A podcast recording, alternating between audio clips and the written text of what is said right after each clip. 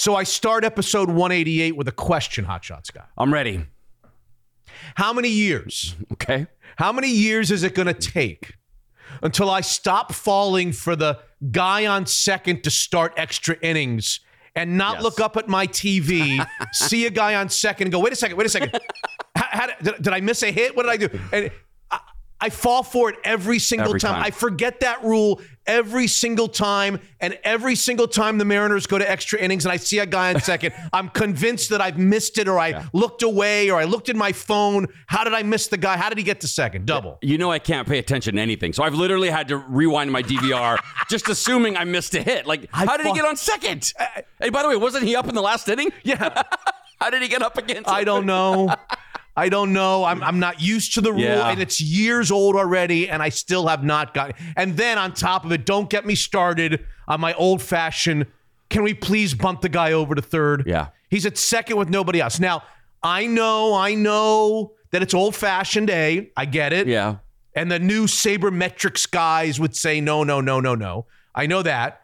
B, I also know that it's different if you're the home team or if you're the visiting team. If you're the visiting team, you might need more than one run. So maybe you don't want to play for one run in the top of the inning. I see. But if you're the home team Yeah. and they haven't scored in the top half of the inning and you need one to win, one run, Yeah. and you start with a guy on second and you've got Abraham Toro, I'm just using him as an example. Okay. You've got somebody like Abraham Toro up and you need one run to win because they haven't scored in the top half, Yeah. and you start with a guy on second and nobody out, bunt the guy over to third, please. But isn't a base hit? Isn't he going to score anyway, whether he's on second or third? What? If you butt him over to third, Yeah. he scores on a sac fly. He scores on a hard chopper. Yeah. He- they bring the infield in. It's an easier base hit. Everything, all the numbers go up. All he's got to do is be at third with one out. What do the sabermetrics guys say then? I don't. They must say not to do it because nobody does it anymore. And I Yeah. don't. I just don't get it. And and please, please, before you yell at your podcast or your radios, well, some guys are better at bunting. That please. Stop it. That's and I know that that I know that that's a common belief and I get it. But for, for you want to talk about pet Mitch Levy pet peeves? Yeah. Hearing for the last 45 years as a baseball fan, 45 years, that certain guys you can call upon to sacrifice and certain guys you can't. Yeah. I have not understood that for 45 years, and I will tell you why. Yeah. Every one of these guys learned to bunt in third grade. That's right. I don't care whether they're power hitters and they're never called.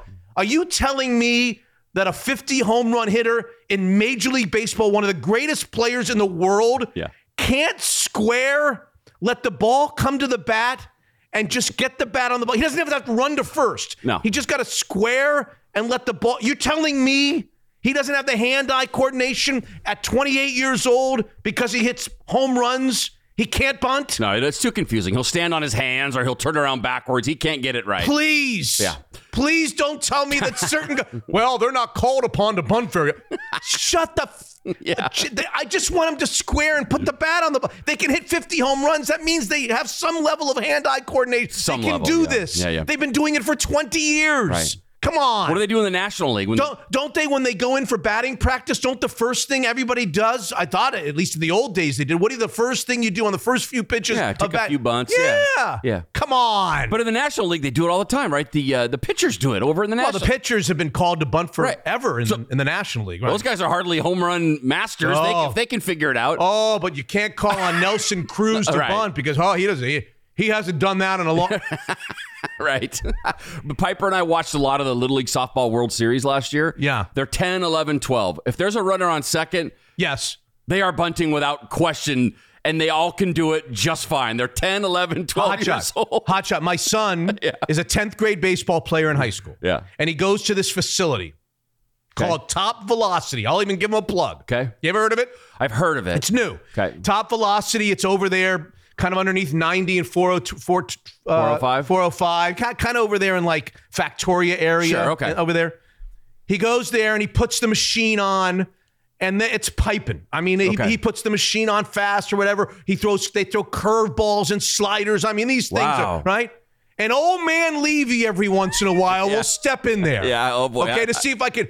I can at 55 years old, having not played a baseball game in 43 years, Right? I can turn. You can crank that thing up. Yeah. I can get the bat on the ball. Yeah, you still and, can. and I can. I can put the bat on the ball. It might not go to the third baseman enough to be able to get the guy to third. Yeah, but you're not a home run specialist who's, you know, not able to. But I haven't been called upon to do it in a long time. True. you I hate that. do you ever, give ever swing away in there? Do you ever take cuts in the cage? Do you feel like you can still do it? I, or- I could hurt myself there. Is that really? That's where I draw the line. There no, was- I take a couple cuts, but You it's do? not. It's not very, not very pretty. there was a, a last year. There was a after the season. There was a parent home run contest, Oh, really? But softball, soft, soft Softballs, yeah, yeah. and it's- well, that I could probably do. 200 foot fence. Yeah. Eh, it's not that far. No. But I wanted to make sure I could still do it because I'm a competitive asshole. And all the shit that I talked to Piper about how to play the game. Let's see, big boy. Let's see if you can hit one out. So thank God I got, did get a couple out. But I like to know that I can still sort of swing a bat at my age. It, it made me, it helped me sleep that night. Well, just to be clear before we start the show, yes. just to be clear, I am not asking for power hitters to bunt or sacrifice during the course of a game. Yeah. I get why you don't ask him to do it in the fourth or the sixth or the seventh inning. Yeah. I'm talking about merely when you are in the bottom of an extra inning and you need one run to score and there's a guy on 2nd mm-hmm. Okay. At that point, I believe that every man on your roster should be able to square, get the bat on the ball, and move the guy from second to third. But doesn't I'm it- not asking Nelson Cruz. I keep bringing up Nelson. Yeah, Cruz. yeah. I'm not asking 50 home run hitters in the sixth or the seventh or the third or the fourth. This, just in a in a in a situation like that. But That's doesn't all. it matter who's up? Like if Ty France is up, who's been red hot lately, do you want him to bunt? The guy, I mean, it kind of matters on the personnel a little bit, right? Well, the, the the mathematician in me says, as red hot as he is, okay, he's hitting 350. Yeah. Right? Yep. There's a 35% chance then he's going to get a hit. Yeah. Which means there's a 65% chance he's not going to get a hit. Okay. Right? Yeah. Yeah, I, I think I want Ty Fr- as hot as he is. I think I want to. I don't want Ty France to hit to, to bunt in the sixth or seventh I got because you, I yeah. want to play for a big inning. Yeah. but I need one run, hot shot. I need one run. Remember the? Do you remember the Miller Lite commercial? All we need is one pin, Rodney. Yeah, yeah, yeah. Ben Davidson. Course, We need one pin. Yeah. Get him the third. Yeah. Hey, I'm with you. I'd like to see it Well, too. But what do we know? The sabermetrics Mariners win. Mariners. They didn't do it, and they won. They didn't do it and they So won, What do. I know?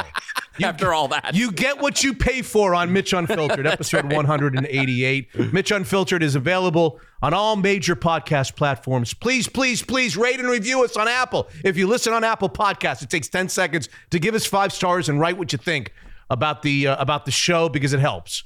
You can become a Mitch Unfiltered patron for $5 a month and have access to all the shows, all the bonus shows. We do a weekly show with Danny O'Neill. We do a weekly show with Slickhawk. Sometimes Hotshot does music shows. Yeah. We'll get to that in a minute. If you'd like to be a patron, but you don't, you can't spend the $5 a month it costs to do it, just write me, Mitch at MitchUnfiltered.com, and we'll figure something out. Because I don't want anybody to miss patron shows because they can't afford a $5 a month payment. Okay? Excuse me. I'll have you know that last night, or as we record this on Saturday night, Yes. I, I have an annoying high school friend who loves to introduce me as hotshot to people. A high school, a guy that you went to high school Yes, he loves it. Yes. and it's always awesome when they've never heard of me or you or the team. They they don't know hot. You know, No. it's, it's so annoying when he No. does it. Yeah. Hey, hotshot. It happened to be that I met somebody new on Saturday. He goes, "Oh, oh, uh, you're on the the, sh- the podcast with Mitch. I'm a patron." Oh. He was a patron, Craig. first name? Patron Craig. Craig. Nice to meet Craig. We yes. love Craig. It doesn't usually work out that well when my friend does that to me. It's so annoying. They're looking at me like, "What? Why do you go by that? Yeah, That's a dumb yeah, name." yeah. But anyway, it worked out finally. Patron Craig. So Very good. Patron Craig, if you're listening, does he listen to all the show? Maybe not. we're gonna find out, aren't we? Patron Craig. yes. Well, I hope Patron Craig and everybody else had a chance to hear my chat with Mary Reuland last week. I know I did. Lost her son, Yep. young 25 year old football player, played for the Jets, tight end, I think 25 or 26. Yeah. Brain aneurysm, lost the son, heart transplant. The heart ends up in the chest of Hall of Fame baseball great Rod Carew. Right. If you haven't heard that interview and if you haven't listened to episode, what was it, 187, and you don't have a lot of time and you only have 20 minutes, Yeah. what do you think of that interview? It, it was so unlikely and unbelievable that I think if you pitched that as a movie, you'd get laughed out of the writer's room. Why? Because he, Well, had, he met, meets- he had met Rod Carew as a kid. I mean, come on. He met him as a kid. He was all excited. Remember, his mom said he, he wouldn't stop talking about it on the Yes. way. I met Yes. a pro athlete that, you know. yes, yes. And then Rod Carew ends up getting his heart. I mean, it's it's unreal that story. It was it had me a little verklempt. Well, the whole part of where Rod Carew and her now have a. You're not supposed to know where your son's heart went. I, I don't think. I don't think that that's normal. Well, I think that everybody knows where you. Well, maybe you know better. I don't, but I, I always thought it was up to the recipient. There, well, in this case, Rod Carew was embraced her. Yeah. And so now she goes to visit Rod Carew every once in a while just so she can hear her son's heart. And I- if that doesn't get you. yeah, What, I, putting her putting her, her head on if his you, chest. If you if you don't Yeah. if that doesn't move you, please go to the doctor, get your pulse checked immediately because if that doesn't move you, uh, that's tough. Did you know that all hearts are like fingerprints? That they all have she their own. said that. Yeah, That's no. unreal. No. I had not. no, No. clue that they all have their own distinct sound and No. beat. Amazing. Also, another previous guest update. I got an update on a guest. Oh, okay. Do you remember a few shows ago we had? I think it was episode 186. We had Samantha Roecker on Yes. the show. She was a nurse in the Philadelphia area who was training to run in the Boston Marathon. She decided that she was going to run in scrubs, nursing scrubs, Yep. to call attention to the troubles and struggles that her that her colleagues, nurses around the country, are having after that horrific couple of years with with uh, with COVID. I just read a stat that one in five nurses have left the business, left the industry after A lot all of scars, a lot of mental, a lot of mental baggage, right. a lot of scars. Yep. And she she is around a lot of nurses who need help, Mm-hmm. who need counseling, who need therapy. I mean, you've heard the stories that in, with COVID, very often family members were left to die and they were by themselves. They couldn't have family members be with them at their bedside when they were Yep. dying. So it was up to who to like put the phone up. Yeah. It was up to the nurses. Yeah, my sister did it with iPads and phones. Terror. I mean, and- how do you live with that? I mean, how do you go forward from that? It's brutal. So she was calling attention to the needs of nurses around the country. So she decided to run the Boston Marathon in scrubs. Yeah. And her goal was this was the fu- this was the funny part of the story. She told me on 186 or whatever it was, 187, that I want to break the all-time Boston Marathon record for time of a nurse in scrubs. I was like, what? who knew that was even a, a record to be broken? I would have thought you would have been the first person ever run in scrubs. Who's running in scrubs? right. What other costumes are there records of? She blew away the record. Really? The record was three minutes and uh, three hours and eight minutes. Okay. She ran in two hours, 48 minutes and two seconds. The all time record. And just to give you a sense of how good that is, Yeah. The fastest woman in the race, the woman that won it, Yeah. 221, she ran 248. Wow. So she can she she does this. Yeah, that's pretty good. Pretty good. So Yeah. I wanted to update you on our Nice. guest, Samantha. Good for her. Uh, real quickly, Stephen Michael wants to complain about the show. He does an email at mitch at mitchunfiltered.com. He tweets for all of us to hear. Oh, boy. Hate to complain, but the patron shows are getting shorter and shorter. I like to listen on my workout in the pool, and I need at least 40 minutes or I get dead air. Please. in the pool? Pool. Okay. So the, the complaints keep rolling in that the Monday shows are too long. Right. Yeah. The patron shows are too short. Yeah. This porridge is too hot. This porridge is too cold. Yeah, but it used to be you're giving too much content. People couldn't keep up. That was the complaint I heard for a long time. It's still the complaint. It- okay, except for with him. yes. Right. so, okay. Yeah. Who works out in a pool, by the way? I don't have a lot of questions about the pool workout. Well, you go swimming and you put the things in your ear. Oh, there's waterproof buds? Are you Oh. kidding? It's 2022. Okay, fine. yes. All right. I listen to Barry Manilow as I swim. no, that gets you fired up. Yeah, you'll break records listening to Barry Manilow. I know. Guests on this episode 188. All right. I'm assuming you know about this story. Guess Okay. number one, because you have a 12 year old daughter. I do. Okay. Well, 13 now. She just turned 13. February, yeah. Okay. Yeah. Somewhere between 12 and 14. You now. you you have to know the story of Mississippi girls softball umpire Kristi Moore. Yay or nay? Is it kind of ugly? Yes. Yeah, I took a shot. Yes. Yeah, I know the story. See the picture? I did. I saw two pictures. Kristi Moore, a uh, a girls softball umpire, went to umpire game last Saturday. There was a bang bang play at second base. She called the the runner safe. One of the mothers did not like it. Yeah. Started yelling obscenities.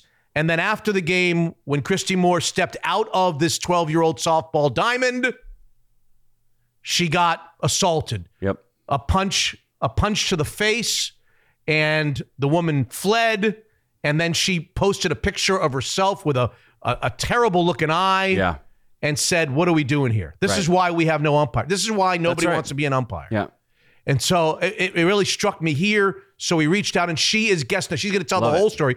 Kristi Moore is going to tell the whole story. And not only are we going to have Kristi Moore as guest number one, but guest number 1A at the same time Yeah. or just after is the Mississippi State representative who is pushing a bill to make assaulting a sports official a felony. I like it. That's great.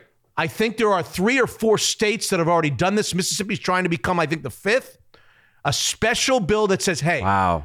you lay your hands on a sports official. Yeah. Whether it's grade school, middle school, high school, college, you do that in the state of Mississippi. Right. It's no misdemeanor. It's a felony. Love it. That's a great It's a idea. felony. You Yeah. go to jail. This woman went to the police station and was released 30 minutes later with a $400 fine. If this bill goes through, it's a felony. She goes to jail. It's like a $15,000 fine. And if the if the punch and the assault is great enough, they go to jail for a long, long time. I'm with it. It's a felony. And he thinks, this representative thinks, we get this through, people will think twice Yeah. about throwing a punch at, a, at an umpire who's making 40 bucks. That's right. At a 12 year old girl softball. I mean, you you experience that. We all have gone to Oh, yeah. Little League. We Yep. see the harassment of umpires all the time. right? Piper's last Little League game, the umpire was a seventh grade boy who she's friends with. Seventh grade boy behind the plate. No f- umps in the field, no nothing. But both teams like took care of this kid. Like no one's gonna say shit to him. Like it's his call, it's his game. If you don't like the call, you're gonna have to live with it because he's in seventh grade and his mom has to sit right by the back backstop now because one game he did get some crap from people. Yeah, but- well, my, my kids have umped, umped a little bit here Yeah. and there when they weren't playing. Absolutely. I mean, that, you have to go to kids because adults won't do it now because they're sick of yeah, getting crap. like, what? Uh, Why, am I it? do? Why do I? Why am I doing this? Right. right? The, the kids aren't jaded yet. They So still now, like love the game. So by the way, now half of the games that Brett plays in, half of his JV baseball games, high school baseball games, Yeah. there's one umpire behind the plate, and he's making the calls in the field too because they, they can't even get two umpires out there. And some of the games have to be delayed or like postponed because they don't have umpires. Yes. Yeah, her last game, they, there were supposed to be two, but the kid in the field got pulled out to go to another game because they Yeah. couldn't get one. Like, no, I don't. Under, I understand why people don't want to ump. You're wanna ump. ruining it, parents. They don't want to ump. They don't want to ump. I mean, especially for like I'm on this fast pitch softball page for whatever, and every day there's hey, we need umpires for this tournament in Wenatchee, this tournament in Walla Walla. You know, they can't they can't find umps. They can't can't pay them enough. It's a It is a problem, and parents are ruining it. So you'll hear from Kristi Moore on about her not only her experience but her experiences over the years. She's also like an umpire coordinator. So she's trying also in the office to try to get umpires and she's having trouble Yeah. getting young people to sign up to be umpires because of situations like that happened to her. You know, we had that ugliness in our area with the, the basketball with the big guy that came out of the stands and the re- Yes, yes. Well, the former the former former Husky, yeah, right? right. Well, for a second, yes. I mean, yeah. That if I've if I've never seen if I've ever seen a felony, that looked like a felony to me. Attacking that seventy year old man like that. I wish it were. Guest segment number two, Bob Harig. He was a longtime ESPN golf writer. I know that golf turned some people off. He's the author of a new book, and I'm hopeful that this conversation kind of isn't about golf. It's not really about golf, it's about golfers. It's called Tiger and Phil Golf's Most Fascinating Rivalry. Hmm. And I think it will appeal to those of you who don't want to listen to golf talk. Yeah. It's more about these two guys. These are these are two of the most popular, polarizing, controversial figures in all of sports in the last like 30 years. I mean, how many names out there, baseball, basketball, football, are bigger than Tiger Woods and Yeah. Phil Mickelson? Yeah, not many. And the relationship between the two is complex, it's interesting, it's funny at times. Okay. It's good. Good. It's good. So Bob Harig is guest number two. And then last week was Jackie Robinson Day. It was. That we celebrate every year. A new book is out called The Four Seasons of Jackie Robinson by Kostya Kennedy. He's an author who's done a bunch of sports books. He's going to join us as guest number three. Great. I, I didn't care for the movie 24 about his 40, life. 42. I'm sorry, That'd be 42. Did you see it? Of course. Of course. Do you think it was good? I thought it was Yes. awful. With Harrison Ford? I thought it was so bad. So Harrison Ford was in 42? wasn't he in, wasn't Harrison Ford like the old racist guy?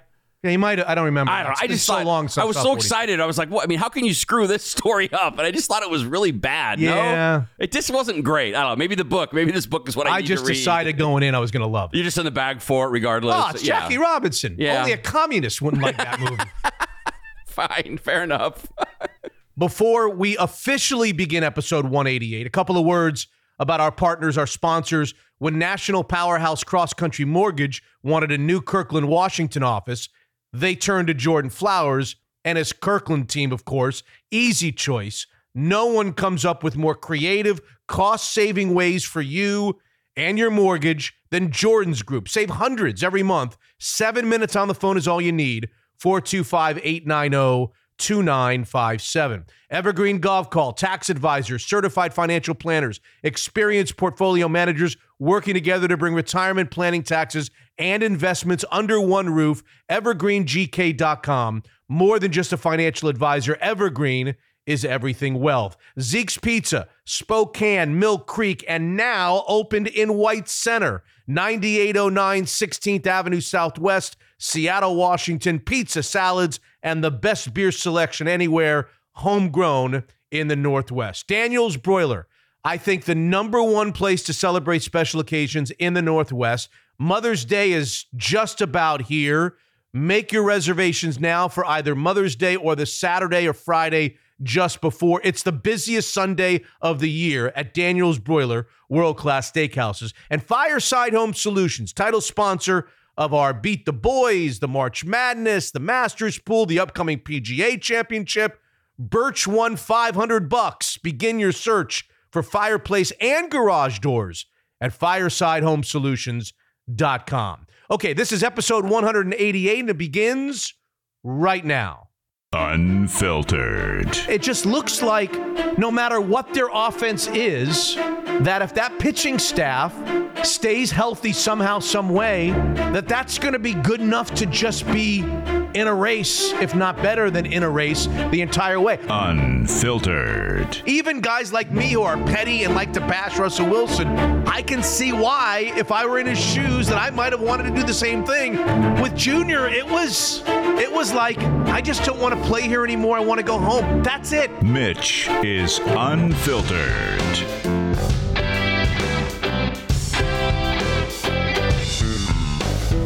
So episode 188 is now officially underway, Hot Shots. I was noticing that you, you look great. You got a new haircut. You look rested Today, after I your got a- yeah, after your big Coachella weekend down in California. Were you down at the Coachella music? I don't even know what that is. I mean, you must have gone ape shit when Harry Styles brought out Lizzo. I mean, forget it, right? It was just I know who Harry Styles is, by the way. just the thought of you I don't know who Lizzo is. Oh, really? Harry Styles is the young guy that all the girls love that has the long hair, singer. Was he the front man of a, of a group, and now he's on his own? Yeah, he's on his own. Yeah, he, yes. was, he hosted Saturday Night Live, right? As did Lizzo this past week. So I don't know. I know. I don't know who Lizzo is. oh, anyway, I just the thought of you at Coachella just makes me laugh. This enormous, Why does that make you laugh? like huge music festival. You would be in. What- uh, it'd be a living what- hell what for would- you. Why? I love I good know. music. You do okay. what? What's the, what's the problem? It just makes me laugh. The Do you want me to go? Don't dare me to go. I'll go. You'll go to Coachella. I wonder how many of the acts. Is that an would know. annual thing? It is. Yes. Is it in L.A.?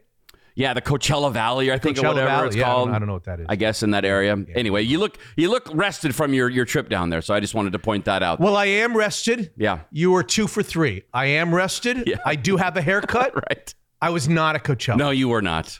So I'm sorry. What I was doing was I was watching the Mariners win baseball games to get to 10 and 6 and have the best record in the American League, tied with a couple other teams. There you go. I was doing that. I was wondering when the other Mitch is coming back. I miss Mitch Haniger. I was watching yeah.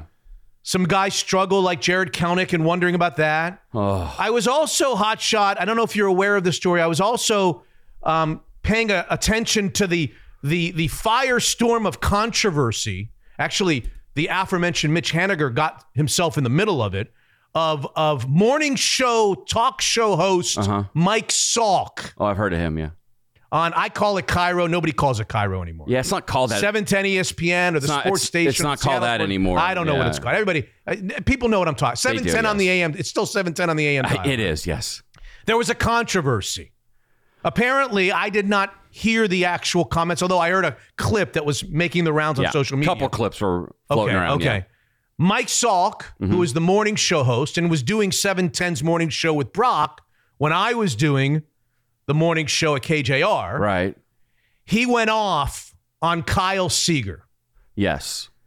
Kyle Seager, probably, at least from what I can tell, one of the seven or eight most popular Mariners of all time. Yeah. Now, this isn't a this isn't a historically like legendary baseball organization that has like like Joe DiMaggio and Mickey Mantle, but Fine. still, Yeah. Kyle Seager, I always thought of as a very very popular member of the Mariners for a lot of years. I was going to say top 10 if you were going to Okay, ask me. top Yeah, 10. For sure. and Yeah. he just He's beloved. Salk just ripped him apparently. Now that he's no longer he's not on the team anymore. Correct. He lives in North Carolina with his family. Where he's from, I think. and they've got a new guy now, Suarez. Yeah. You know, I call him bounce back Suarez. Yeah. Oh, yeah. That's right. I'm going to be wrong about that.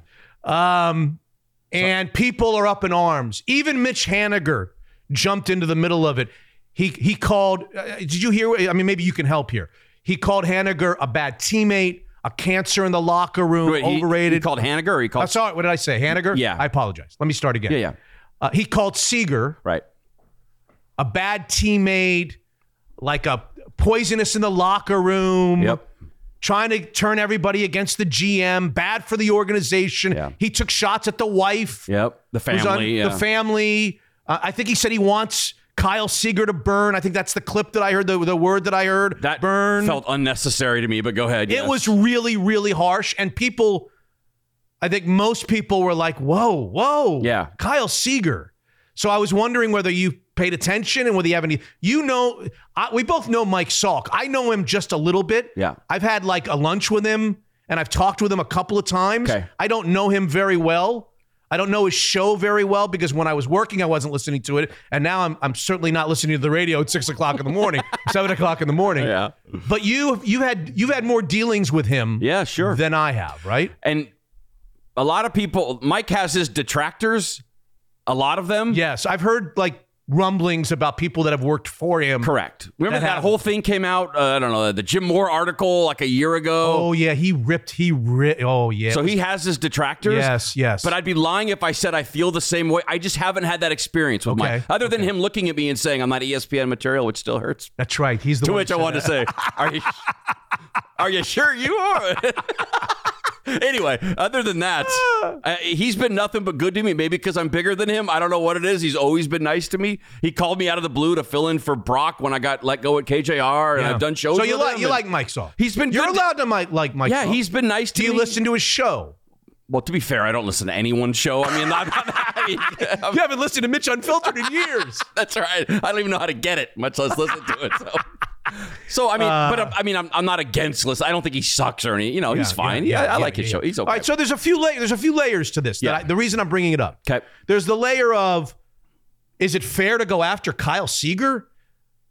Um, there's the next layer of, how about the spouse? How about the family? Is the spouse off? Is the wife off limits? Is Yeah. the family off limits? And if not, what do they have to do to become fair game?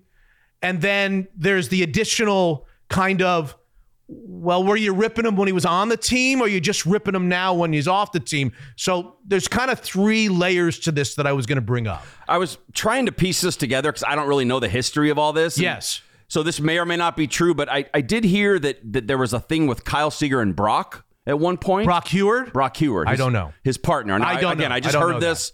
So that's kind of where this comes from with Salk's vitriol that Seager would never go on their show or he didn't want to talk to either of them. Because I was, it was pretty harsh. But that say. doesn't make him a bad teammate. Well, no, but I think when he, but when he says I, I'm enjoying, I want Kyle Seager to burn. I want Kyle Seager to burn. I that think seemed a little unnecessary. Like and to go after the wife too. burn? I mean, like what? Really? That seemed a little harsh to me. Yeah. I didn't find that necessary. I didn't. I have a hard time thinking Kyle Seager really wronged Salk so much that you want to see the guy burn. No, but he was saying that based on his. I, I don't get the feeling that the radio host was talking about the relationship with him as much as he was talking about over overrated ball player, Yeah. bad in the I clubhouse. think, I think there's a little personal teammate. stuff too, though. Well, you can't do that. I mean, you can't you can't let that come into it. yeah, you shouldn't. If you're Yeah. going to criticism as a professional, then it's got to be based on his professional abilities and antics Right. on the field and off the But if you're going to criticize him on the field, why would you want to see him burn? He's just a guy. I mean, who doesn't, who clearly doesn't know. play baseball well enough know. for you. I have not heard these things about Kyle Seager. I have not either. I'm not that close, but, I haven't heard it and, either. And, and as close as you are, which is not very close. Yeah. I'm I'm just a little bit closer, but not much closer. Yeah. My guess is that Mike Salk, being on the station that's been partnering up with the Mariners for all these years, probably knows a lot more than I know about the inner workings of the clubhouse. I can tell you, I have never heard those stories about Kyle Seager. Nah. Everybody I've ever talked to, and this doesn't make it right. Right. He, Salk might be right. yeah. They may have just put on a great act and a great front for me, but I have not heard that that teammates didn't like him Yeah. and that he undercut teammates and he said nasty things to them and he tried to turn everybody against Jerry Dipoto after a certain try. I have not heard those things. They could be true. And if if Salk knows those things and he wants to go at him for that, that's one thing. I always got, and, I, and I'm not saying now somebody might call me out on this and say, Mitch, in 19 in 1998, you went after so and so's wife or whatever. Yeah. I always hesitated on on the spouses and on the family. Always hate I, that. That always made me a little uneasy. I, I always felt like okay, the athlete himself or herself, they're fair game, but to go after the wife now. Some would say, hold on a second, hold on a second. Has she put herself out there? Yeah. Has she done something in social media, criticized people, or been a bit? I, I'll tell you where I remember having a dilemma about this very subject. And I'm wondering how you feel about this, how you feel about going after family and spouses. I can remember one in particular where I really was torn about how I wanted to go on KJR. Do you remember Kurt Warner's wife? I do, yes. And I haven't seen the movie, but yes, I remember her. I haven't seen the movie either. Yeah. But you do you recall that when he was in his in his prime with the Rams, that she was going on social media, she was calling into radio stations. I think she was maybe maybe even going on stations and TV as guests and being very outspoken. And I remember her rubbing me the wrong way and having kind of an internal dilemma when I went to the morning show on KJR. Yeah. Do I go after Kurt Warner's wife? Right. Has she done enough? Has she put herself enough out there that makes her fair game? But other than that, I can't recall ever thinking, all right, I'm going after the wife or I'm going after the kids, right? Yeah. I mean, but the fact I kind of drew the line there. the fact that you didn't go after her hairstyle says a lot about you. I may have. I mean, that says that you're a bigger person I than me to not go that, after yeah. the, the flat top. So where are you on the wife and the I think the it family? does depend on how they conduct themselves and how how out there they are. I, Julie Seager is that her name, right? Julie Seager, I think is her name. Yeah, she's got eight nine thousand followers. You know, she's not. I mean, that's a lot, I guess, but she's not. You know, this huge mega Twitter star. But she does put herself out there and Does tweets. she? Okay. makes people know that she's Kyle's, and she says funny stuff, and she's definitely got a presence on social media. Does that mean she's fair game? I personally wouldn't go wouldn't go after her. I after wouldn't her. go there. I wouldn't go there. Her husband chose this life. Yeah. And yeah, she married him, but to me, Yeah. that's I, I would separate his public persona and profile from her. So I, I Well- personally wouldn't have gone after Well, her. Mitch Haniger and maybe other Kyle Seager teammates. Yes, I think there's been two or J.P. three. Crawford? Yeah, I think J.P. Crawford. Yeah, he came after They, too. they they went out and said, "What are you talking about?" Right. Siegs was the best. He was the Yep. cap, whatever. Now again, they may be covering up something. Yeah. I don't know. Right. But you would trust Mitch Haniger.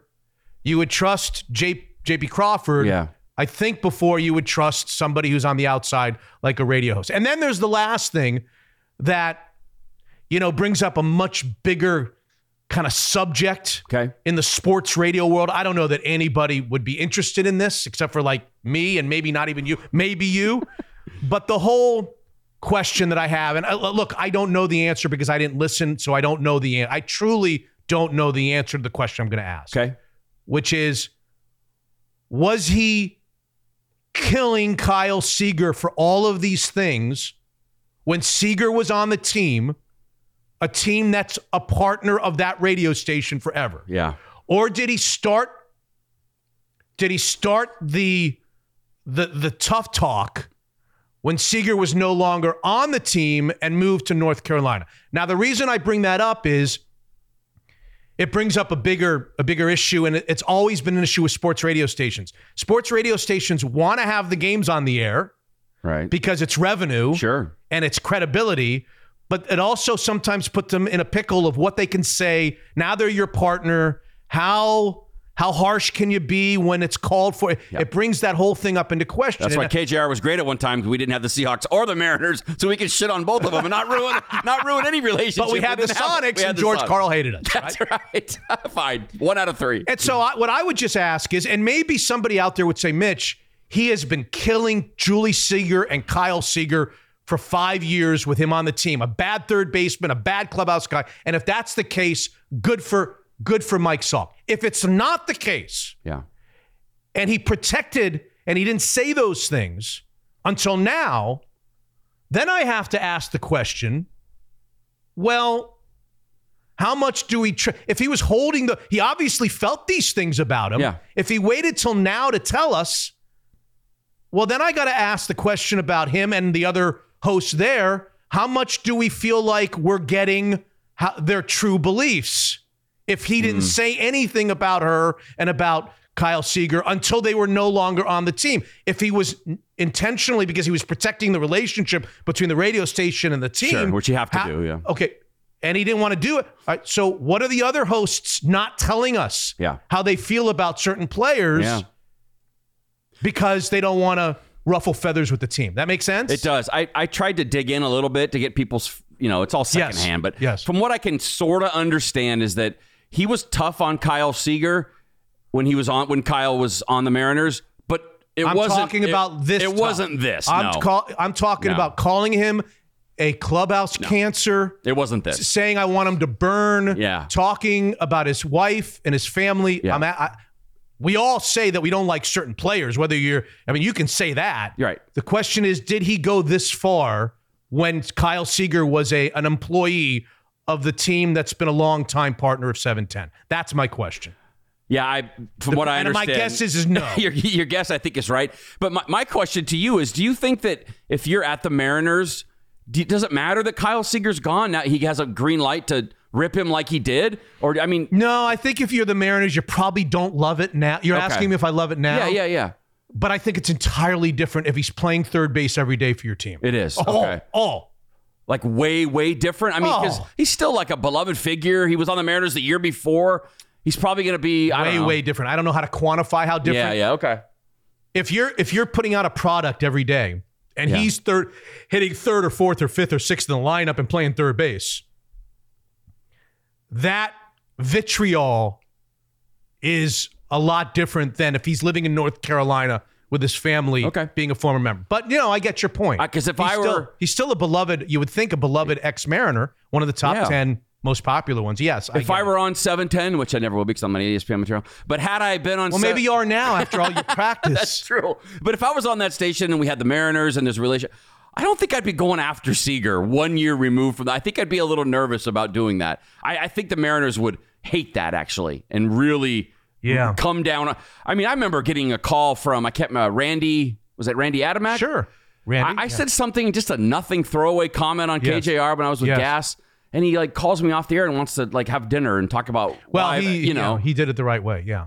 But I mean, he was like listening, and it like Yeah, pissed him y- off. yes. And like, I know that the Mariners Yeah. down there, they Yes, they they're sensi poo. It- well, it's been Everybody tw- is sensi It's been twenty years since they've been in the playoffs. I mean, you know, they take a lot Yes. of shit, and Yes. So I'm surprised that they that they would be okay with this. Is what I'm trying to say. And I definitely would not have gone after Seager or his wife. Look, we could talk, we could do shows and shows about sports radio stations and the pursuit of play by play rights of the local teams and what that does to the product Yeah. The rest of the day before those games are on. no doubt.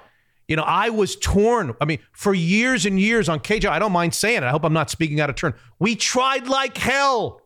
Every time the Mariners came up, we knew they were going back to 710. Yeah, I could tell you, uh, we la- I used to laugh about it. They'd come to, oh, I think we really got a shot this time. And I'd be like, I'd walk out of it doing the doing this routine. yeah. You know, when the Seahawks were up, when the Mariners up, we tried like hell. Yeah. And as far as I was concerned, those those teams were going back to 710. They used were us as using a- yeah, right, that's that's, right. leverage. That's right. But uh, boy, did they have us fool. Oh, Oh. we are on the doorstep. We're this close. Tom Lee but coming the, in. But the point of the the reason I bring it up is the point of the matter is I just remember driving home from those meetings saying to myself, God, it would be great because it would bring tons of new people to the station. You know, 162 games a year in the Mariners case. Yeah. Weekends on the Seahawks. I mean, the Seahawks being the Seahawks day would be great. Awesome, yeah. But then I'd also say on the next exit on the on the on, on 90, I'd say, shit, am I going to get called out if I make fun of somebody for throwing off their back foot, or I make fun of somebody for always being hurt? Am I going to get am I to get called by Pearson Right. or by Adamack every time? Do I am I going to be called into the office every time I want to say something critical or just joke around? That's right. That's what I do. I joke around at people's expense, right? Sometimes, yes, you do. So I I was torn of whether I Yeah. wanted to be I wanted to be in that relationship. But Yeah, well, we didn't have to worry about it too much at KJR, did we? We never got the old Mariners or the Seahawks, so you were home free. You didn't have to worry. I mean, go back to George Karl. I joke about George Karl. Yeah. Oh, I mean, when we were the we were the Sonic station, we were at one point owned by Barry Ackerley, the Sure. team that the guy who owned the Sonics. And George, not only were we partners with them, they had a head coach who listened morning, day, and morning, noon, and night to the station. It's crazy how and much if he he listened. And if he heard one damn thing, he didn't even, you know, to his credit, if the Mariners hear something, they go to Randy Adamack. Adamack goes to us and Yeah. says, "Hey, can I have dinner with you?" Right. right. That's the that's what happens. yeah, yeah. If the Seahawks get pissed, they go to Pearson. Pearson comes to us.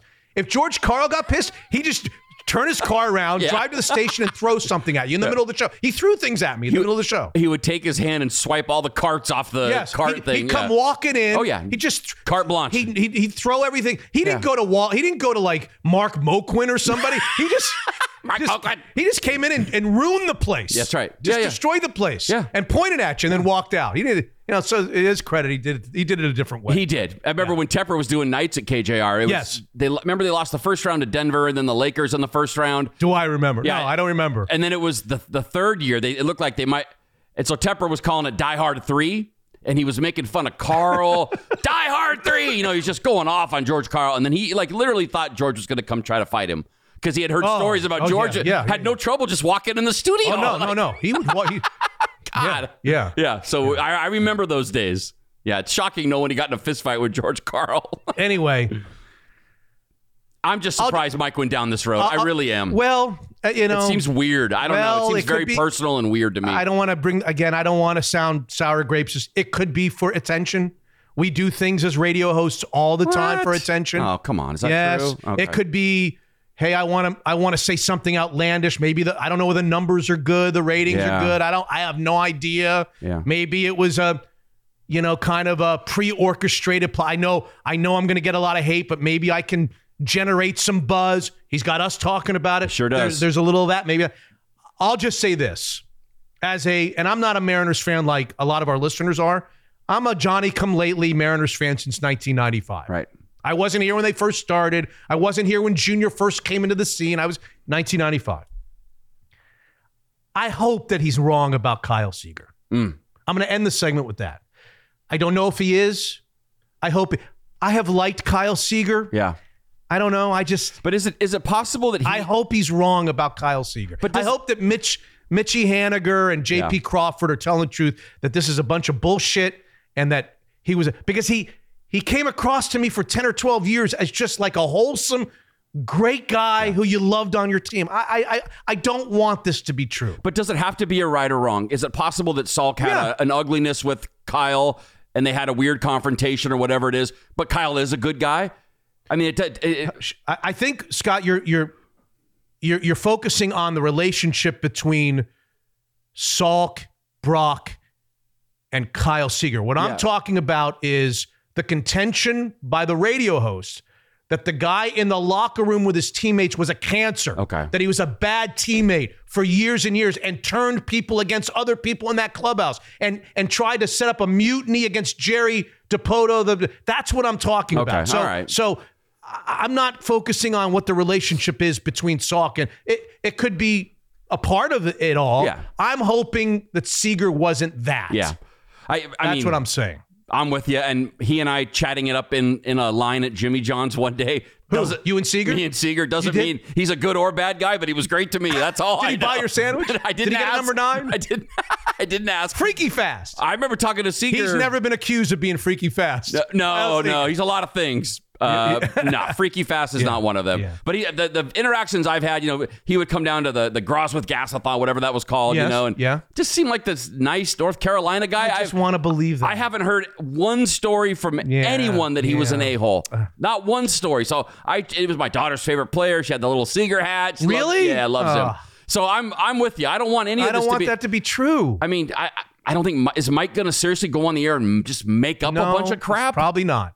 I mean, I don't know. It's, it's Probably tough. Maybe I'll text him after the show. Hey, did you make all that up, or is he really a jerk? Tell me, tell me the scoop. Okay, three interviews, episode 188. We've got lots of other stuffs for the last segment as well.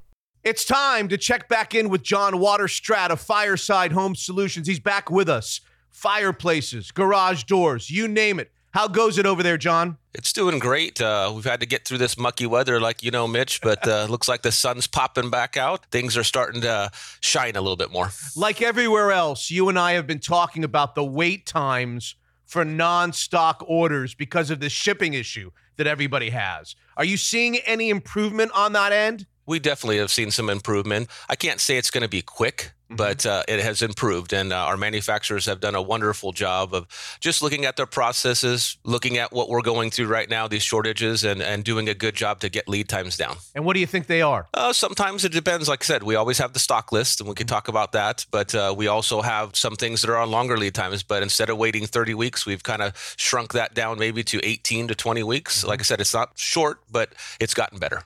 But there's always that option of purchasing and installing a unit that's in your inventory, which is what we did here at the Levy household. So let's walk through that for a second. The Fireside Home Solutions team comes to your home free of charge. They look at your space, analyze and listen to your needs.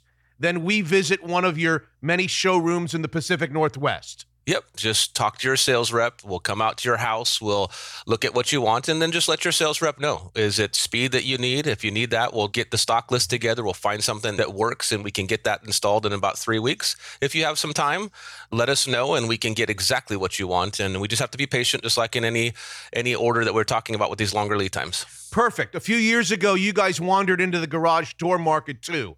How's that been going? Because I'm hearing about some exciting things coming down the line. Yeah, it's been great. We've continued to grow that business. And uh, here in the fall, we're going to go ahead and open a showroom in Tacoma. It's going to help the South Sound areas. And it's going to be really nice to be able to have Bellevue, Auburn, and Tacoma and just be able to help those customers in Pacific Northwest. That's awesome.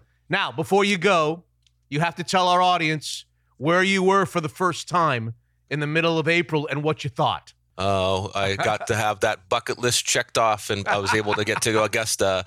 Pretty awesome. Awesome to watch Scotty Scheffler uh, hit some great shots, but the course is just a special place. Well, I'll say it then. We love Fireside Home Solutions, a tradition unlike any other, and a great partner of Mitch Unfiltered. Hey, let's change gears and get the uh, the CEO of Daniel's Broiler, Lindsay Schwartz, on Mitch Unfiltered. Find out how Easter weekend went, and a big weekend is coming up in May. Lindsay, how you doing? I'm doing great, Mitch. Yeah, it was uh, a great weekend for Easter. Always a, a really busy day for us, a really busy Sunday, and now we're getting excited about Mother's Day. So we like rankings on Mitch Unfiltered. All sports show like statistics and rankings and power polls. What I want to know is where does Mother's Day, what is it, May 8th this year, Sunday, May 8th, Mother's Day, in terms of power rankings, where does Mother's Day weekend rank for weekends throughout the season, throughout the year for you? Well, I can tell you as far as power rankings, the Sunday is for sure the busiest Sunday of the year. That Really? would be number one. Okay. Absolutely. Yeah, the weekend is a good one, but it's it's really heavily concentrated on Sunday. What's the biggest weekend of the year then? I would say in December, it, it's the couple of weekends before Christmas. That's when people are having holiday parties or just getting out to celebrate. So, yeah, the month of December is a great month for us. And those two weekends right before Christmas are the biggest. And does Lindsay Schwartz's mom go to Daniel's Broiler? Now, be honest. Every Mother's Day.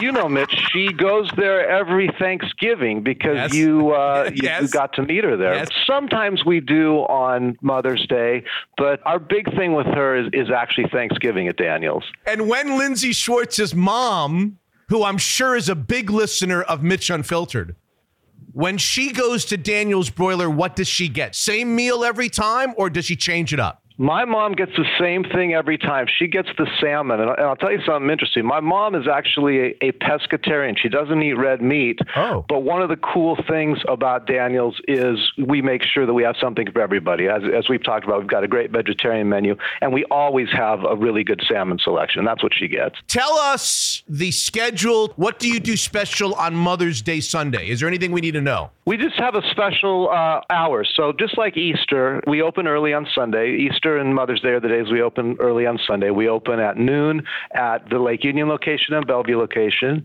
and at 11 at Leschi. And does she listen to the show? I'll tell you what, she does listen to the show, Stop but it. the reason is she wants to listen to me. so I don't know about your other listeners, but, No. but my mom listens so that she can hear me. See, That's I- what she loves about the show. But I will tell you this: she tries to listen to the whole show, but but she did tell me she thinks you talk too much about golf, and she's not uh, she's not a big fan of that. So that that's a little feedback for Uh, you. Daniel's Broiler for Mother's Day, May 8th. It's a big weekend. If you can't get reservations for the actual Sunday, May 8th, of course, Friday night, Saturday night, it's a great weekend where we celebrate all the moms out there. And Daniel's Broiler is the number one place to do it, a world class steakhouse. Unfiltered. Kristi Moore was allegedly assaulted Saturday after she tossed Kiara Thomas from the game. But it didn't happen immediately, according to Kristi. The mad mom allegedly stuck around and ambushed the official in the parking lot. Moore says it's for reasons like this that there is a nationwide umpire shortage. Our next guest posted an Instagram picture and message last week that stopped me and everyone who read it in his or her tracks. On April 9th, assaulted by the mother of a 12 year old girl softball player, not three steps from the field's exit. Kristi Moore is an Ellisville, did I get this right? Ellisville, Mississippi resident, right? That's correct. All right. So far, so good. Who, in her free time, happens to organize and umpire kids softball and baseball. Kristi, it's great to have you on. I know the the publicity of all of this isn't easy, but it's necessary, isn't it? It is. It's not been easy at all, but um, hopefully there'll be some good changes come about from this. Let's start with how you're feeling. Any internal damage? Any fractures? Any nerves? Um, I did have some nerve damage when I went to the doctor, but nothing broken. So bruising is almost cleared up. You look great. Still have a little. Thank you. So start from the beginning for our audience who has no idea about this story. You're in Laurel, Mississippi. You weren't even supposed to be at the game. You were you were setting up the umpires for the game, but one official couldn't make it, right? Actually, I was there um, in the UIC capacity. I was the umpire in charge. Uh, this game took place about 7 p.m. Um, on April the 9th. Had an umpire get sick, so I hopped on the field to call this game. And this team was a little rowdy from the get go. The lady that punched me was actually the second lady that I tossed during this game. And play at second, runner slid. She was under the tag. I called her safe, and it kind of went downhill from there. she started yelling profanities across the field at me. She was going to beat the F out of me, called me the B word. I was cheating these kids, that kind of thing. So I told her she was going to have to leave. She refused to leave. I told the coach um, at that point, you know, if she doesn't leave, then we're going to have to forfeit this game because we do not um, condone this behavior in front of the children. He never got off his bucket, never went down to where she was at. He just kind of looked over there and kind of waved his hand and told somebody, you know, she needs to leave. She got up to leave. She turned around, looked at me, said, When you come off the field, I am going to slap the F out of you, B word, and turn around and walked away. So in my mind, you know, I was like, okay, well, she's mad. You know, she's obviously pretty upset, but she'll calm down. She's going to leave. It'll be, you know, okay, we continued the game. We played about two more innings of this game. and I was about three steps off the field after the game. And I mean, like, she was just there. Like, and she said, Now, what do you guys say to me? B word. And punched me and said, Don't play with me. And fled. You didn't get much help from the coaches. How about the other officials? How about the other umpires? No, I didn't. I didn't get any help from from other people. No. Why? I don't know. I mean, she did walk off, but when she walked off, she went around the other side of the concession stand. There's some trees there, whatever, and kind of hid hid in the trees there and waited until the game was over, and and then that's when she came back. Hmm. So And so she fled, but they caught up to her and pulled her over on the on the roads after a description or a description of her car, and she was arrested. correct. Yes. Uh, well, she was arrested, went to the police station, and uh, probably about an hour inconvenience for her day, bonded out at four hundred and twenty-two dollars. And you? I had to go to the police station and and press charges, fill out the paperwork to press charges. Needless to say, I was shook up. Like I literally shook for probably about three hours after this incident. The poor policeman he just kept saying, you know, it's adrenaline, it's adrenaline. You're okay, you're okay. But um, went back to the sportsplex, got my stuff, and left when I got done at the police station. How much does an umpire get paid to do a game of 12 year old softball gals like you did that night? Forty dollars. $40. You know, in some Yep. states, I, I know you know this, in some states, physically striking a, a baseball umpire is a felony.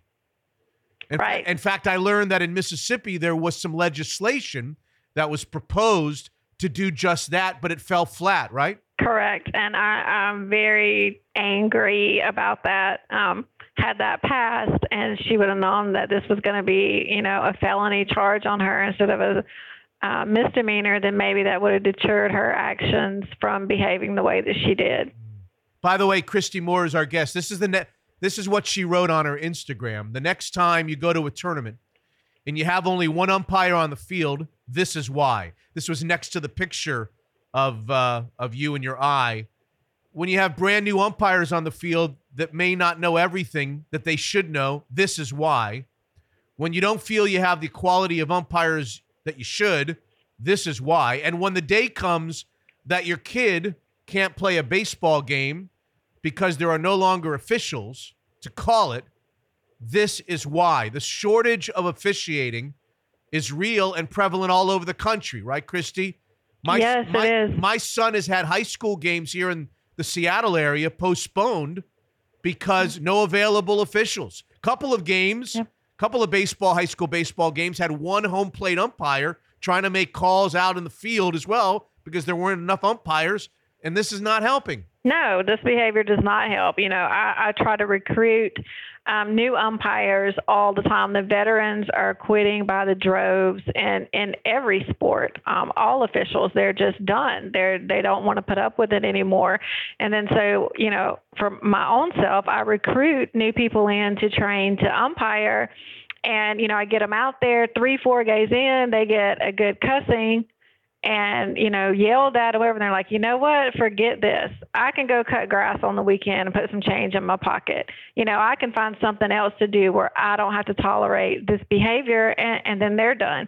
So we're left with you know a nationwide shortage of officials. And this is not an isolated instance. Now, of course, there, there aren't physical altercations every day, but as you just explained, this is something that's happening game in, day in, day out. Officials getting mistreated, at least verbally mistreated. Oh yeah, all the time, all the time from 8U on up. I mean, it it starts uh, early, and it it goes all the way up through all all ages. It's something has to be done, or we're fastly approaching um, a time when there's not going to be officials to call these games.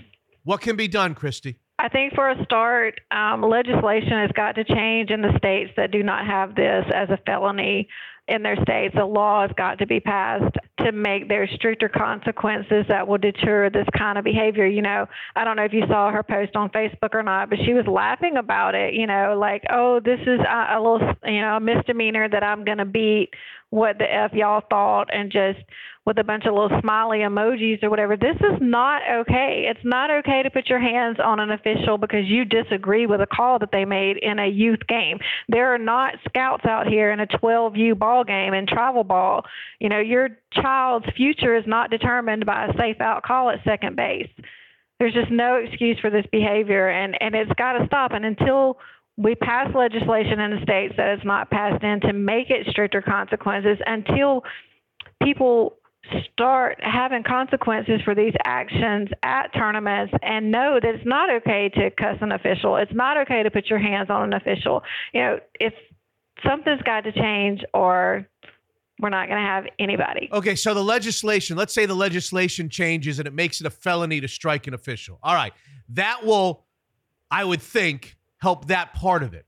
But will will that help the the verbal assaults, the screaming and the yelling and the cussing out of officials. Is that going to help? I don't know if that will help that or not. I think officials, um, we, we have to come together at this point in every sport and just say, okay, this is enough. You know, we, we for the ones I obviously don't have a problem tossing some somebody, but there are officials out there that that that's a, just a last resort, and they let it just build up and build up and get out of hand. As soon as a cuss word comes out, hey, that's it, you're gone. That's it. That's it. Period. Make an example. You know, hey, you've got to be strict. You've got to enforce the rules. There's no there's no vulgarity. There's no cuss words. As soon as it comes out, coach, parent, I don't care who it is, they're gone. Have you thought about quitting since this incident? Or has this made you strong? It almost looks like I have you on Zoom. It almost looks like it's made you stronger. I, I would be lying if I said it has not crossed my mind. I had games scheduled for Monday and Thursday night the week after this happened, and also this week, and I scheduled someone else to call those games. I've not been back out there since this happened. Did you almost not post that Instagram picture? Um, you know, when I posted the picture originally, it was just to my page. It wasn't public. I just made it to my friends. And uh, one of my friends posted on there and said, Hey, can you make this shareable? You know, I've got a lot of uh, official friends that I think need to see this. I said, Sure. So I made it public where he could share it. And boy, it just, it took off. Aren't you glad you did? Uh, yes and no. uh. I, I am glad that this has brought such an awareness to an issue that needed to be addressed. But if I said it hasn't been a little overwhelming, you know, I, I would be lying. But my hope is at the end of the day that something good will come from this and that some changes will be put into motion that will benefit all officials in every sport. Mm-hmm. Tell everybody what what was on her T-shirt when she when she was arrested and she ended up in the police station. What was on her T-shirt? What was the T-shirt she was wearing when she threw a punch at a at an umpire of a 12 year old softball game? What was the T-shirt she was wearing? Mother of the year. You can't make this up. no, you can't. No. And one of my friends said, you know, hey, she's probably not sorry she punched you. She's not sorry about that at all, but she's dang sure sorry she wore that shirt that day because she's got roasted all over the place. uh, Kristi, you look great. You sound great. You're very courageous in in making in making this a public thing. It's important. What you did was very, very important, and I think as time goes on, you're going to realize that you helped. You might have helped a lot of people. So thank you very much, and thanks for joining us on Mitch Unfiltered, Kristi. Thank you so much. Thank you for having me. I appreciate it. So let's bring into the conversation Mississippi State Representative Fred Shanks, who has not only fought for House Bill 169, which is near and dear to his heart because he's the son of a longtime baseball coach in Jackson. Fred, thank you. Thank you so much for being with us. Explain what Bill 169 is and the, the origin of it. Sure. Thank, thank you for having me on, Mitch. Uh, House Bill 169 was an idea that, you know, my dad came to me about. Uh, he and all of his coaching buddies and umpires and the like, they all drink coffee about once a week here in town. And they said, look, we've got a real problem with young people wanting to get into the umpire game. And the big problem that we have is is these parents, you know, in, in most cases are just are just getting unruly. We're having to, you know, constantly throw parents out of games on weekends, and it's just getting to be a real problem. Yeah. So we looked at kind of a model of what California is doing. Actually, there's a few states doing uh, similar bills, but California had a pretty good one. So we kind of looked at that and you know came up with kind of our own version of it.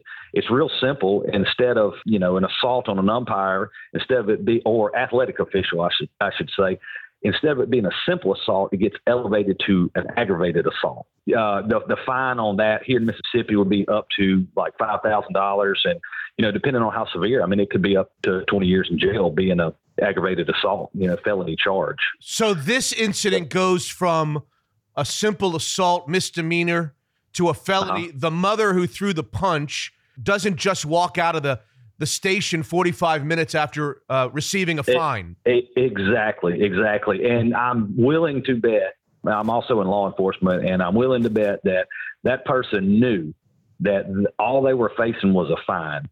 They knew that. And, and the person willing to commit an act like this, that, that uh, that severe, uh, if they knew a felony charge was, was hanging over their, their head for doing something like that, they'd have gotten in their car and went home. So was Bill 169 given the cold shoulder the first time around, and if so, why? Well, it, it, it was a little unfortunate. Uh, it's a big process just to get a bill to the actual House floor to be voted on. It has to come through committee first, which it did do. And uh, the chairman of Judiciary B liked the bill. We got it through committee. We bring it to the House floor, and on the floor, I started having uh, a few questions from some some attorneys, you know, who are you know in the House chamber, and we decided to what's called uh, lay it on the table and come back later and pick it back up. And we had a just a monumental session, and unfortunately, just kind of got put on the back burner. And uh, but we will be bringing it back up in January, and I, I, I fully anticipate that it will pass. What were those questions? Well, it, it, the what what you got, and and I'm not trying to be harsh, but I think you've got a lot of people who did not either their kids don't play sports or the parents were not athletic people, were not sports uh, inclined, and I just don't think that they understand uh, the severity of, of what has happened in you know in baseball and umpiring and athletic officials in general, and how how things have gotten so wild as we now see. You know, I, I just don't think people who are not involved realize that it's come to this point. Does so there, the- there's a few questions like that, and it was also some people who are kind of small government minded as well, who don't like any new laws being passed. They think we have too many laws. So that, that's a little bit of the opposition right there. And how big of a story is Kristi's there where you are in your state? And will it help move the needle, do you think? Oh, I, absolutely. Uh, I mean, you know, it, it's an unfortunate situation, and I, I really hate it happened to her. But as soon as it happened, my phone started blowing up because uh, a lot of people knew that I had the bill, and you know, it was a good bill. Absolutely, and I do think, and, and I hate again, I hate this happened, but I do think so, it, it it's going to take something like that to move the needle, and I think it has. I really do. And I'm assuming your dad has weighed in on the topic? Oh yeah, he's called me every day. he'll, he'll be tuning in shortly. yeah. How long until this is actually in play? I use a Well, sports vernacular. Uh, Yeah. unfortunately, we our, our uh, we have session here in Mississippi, and our our uh, legislative session is January, February, and March. So it, it won't be until next January, and we'll we'll resubmit the bill, and we will get it through. And uh, and I plan on having uh, more conversations with Miss Moore, and and I, I'm going to have a hearing at some point this year, Right. prior to next year, and I plan on getting her there to to How hear from her. How many other states are going this route? Do you know, Fred? Uh, I know of three or four. Um, there may be more than that. That's that's all that I, I kind of just looked at in my research. Yeah. Yeah, I, w- I would imagine it's going to be quite, quite a few more after uh, you know th- this happening in Mississippi. It may push the needle with other states. I, I, I think. Well, I think you said it best. This was an, a, a horrific instance of misbehavior, but something good in the long run could come out of it. And I think that's what Kristi wants as well. Representative Fred Shanks in the state, the great state of Mississippi. We thank you for joining us here on Mitch Unfiltered. Thank you, Fred. Thank you, Mitch. Appreciate it. Time for a visit from our mortgage slash football slash tournament expert J Flow, Jordan Flowers, the Kirkland branch of Cross Country Mortgage. How are you, J Flow? I'm doing well, Mitch. It's crazy. Diaper dandies. It's amazing. Diaper dandies is right. Between the birth of Barrett and now the tournament, I can't imagine there's a lot of work getting done over there. Any time for refis? or phone calls? oh, there's time for refis. There's time for diaper changes. There's time for basketball. It's amazing. I'm the head coach of my son's baseball team. There's oh. always time. Who does Barrett? Who does young? How old is Barrett now? And who does Barrett have in his final four? You know, Barrett is five weeks old, and he is a Duke fan. So Duke's winning it all for him. Not for me though. Not for me. I have UCLA winning it all. And your daughter filled out a bracket. My daughter filled out a bracket. We called it Blakely's bracket busters, and hers is busted already. She picked San Diego State to win it all. She's five. all right, lots of volatility in the stock markets. What has that meant for interest rates and your side of the world? Yes, so rates have been continuing to climb here recently um, as the Fed tries to get out in front of inflation, hopefully, and curb the long-term yield curve. So uh, right now, we're seeing rates go up mid to upper threes on certain products and low for. So overall, still great time to look at buying a home, especially in this market, and also great time to still be looking at uh, refinances, both cash out, consolidating debt, and there's still people dropping interest rates or getting out of say FHA into conventional loans. So still lots of loans to be had out there. Let's say I'm buying a new house, Jordan, for a million bucks. I've got a great credit history. I'm looking at a 30 year fixed. What am I doing? Putting 20% down? 200 grand down and what's my what's my monthly number through you guys? Yeah pretty standard 20% down for a jumbo loan. Um, you're looking in the upper threes call it 375 give or take right now. We have 5 and 10% down options with no mortgage insurance on jumbo products too. So i would say the number you'd be looking at is somewhere around that 375 range. Beautiful. And how do i call you in between diaper changes and ncaa tournament games? Absolutely. You can reach me on the cell phone 425 890-2957. We love J Flow. He's a dad for the fourth time, ladies and gentlemen. Cross Country Mortgage, Kirkland office, great partners of Mitch Unfiltered. Unfiltered.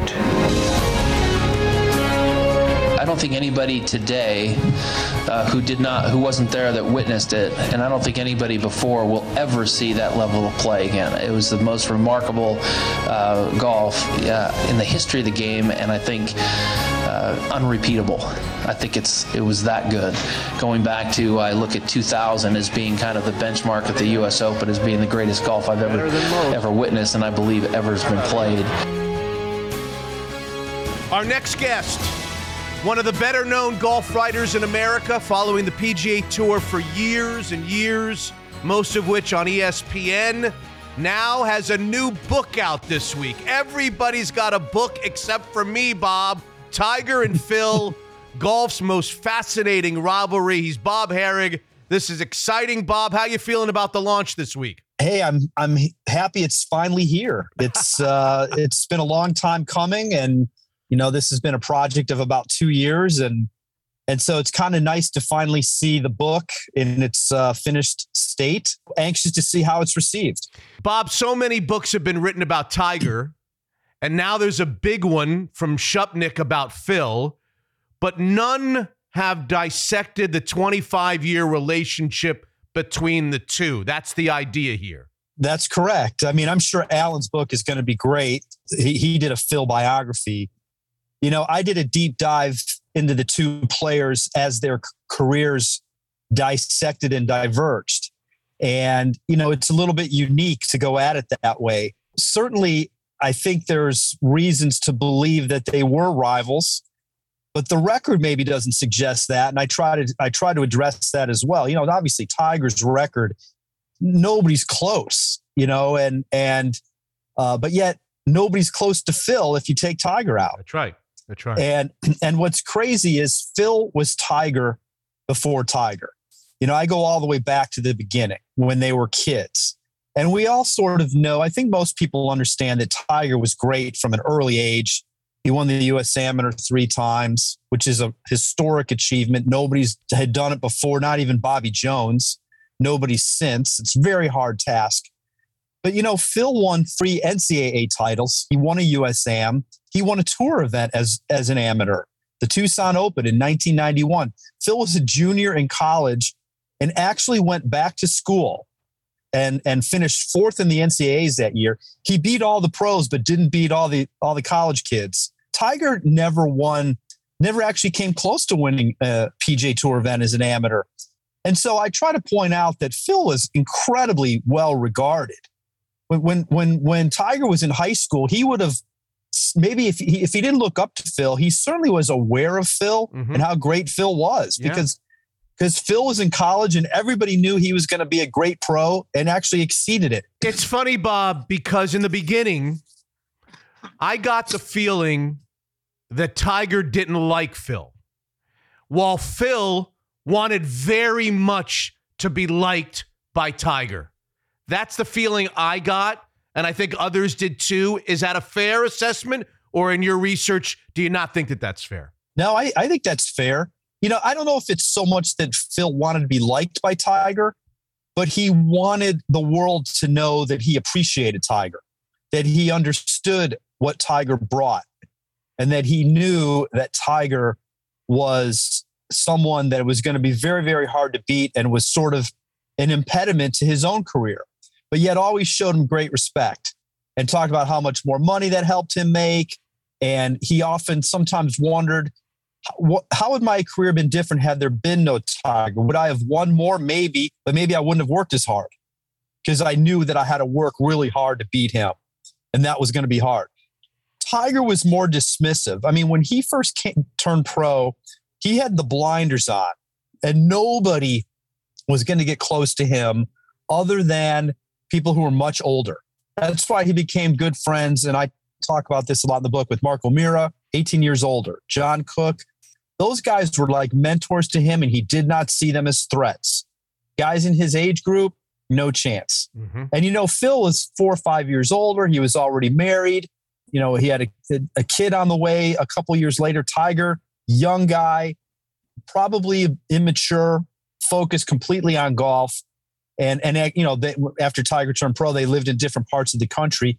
Tiger was somewhat dismissive of Phil, and I think for a time he didn't hold Phil in high regard because he felt that Phil was underachieving.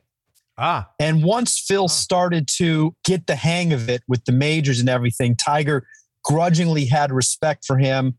And yet he knew all along that Phil was a potential threat because he knew how good Phil was. Mm-hmm. He knew how great his short game was. He knew how far he hit it. He knew how popular he was, which I think might have bothered him a little at times. Tiger had the great record. Phil was more popular in, in a lot of places because he was the people's champ Yep. you know, friendly, outgoing, autographs. So yeah, there's there's a very unique dynamic there that played out between those guys for a couple of decades. What's the relationship? Do you know? Does anybody know? I was I was kind of surprised, Bob. I got to tell you, I, I think unless I, unless I'm wrong, I watched the Tiger press conference at Augusta. I was surprised that nobody asked him, unless I missed it, about Phil not being there and all the issues that Phil was going through. I would have bet a lot of money that somebody during those 30 minutes would have asked him about Phil. I don't think there was a question about Phil in the lot. What's the relationship?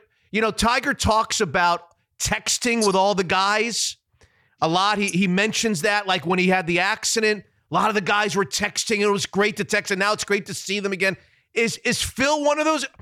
Are they texting? Are they are they texting buddies, Bob? You you wrote the book. Tell me the answer. Yeah. Tell us the answer. Well, first of all, full disclosure, that question should have been asked at the, at the Masters. Shouldn't have. I wish. I, no, should have. Okay. I wish. I, I wish I would have asked it in retrospect. And if I had it to do again, I'd ask that because the question I asked, I probably could have gone without asking. Maybe you know there was there was so much we're trying to get at with him. We needed we needed three hours. My take on it is they are not texting right now. Look, their relationship got better around after Tiger's back issues. Before Tiger won the Masters, you know they had that match in 2018. I do think it was more a relationship of convenience, a relationship of commercial reasons. They saw an opportunity there.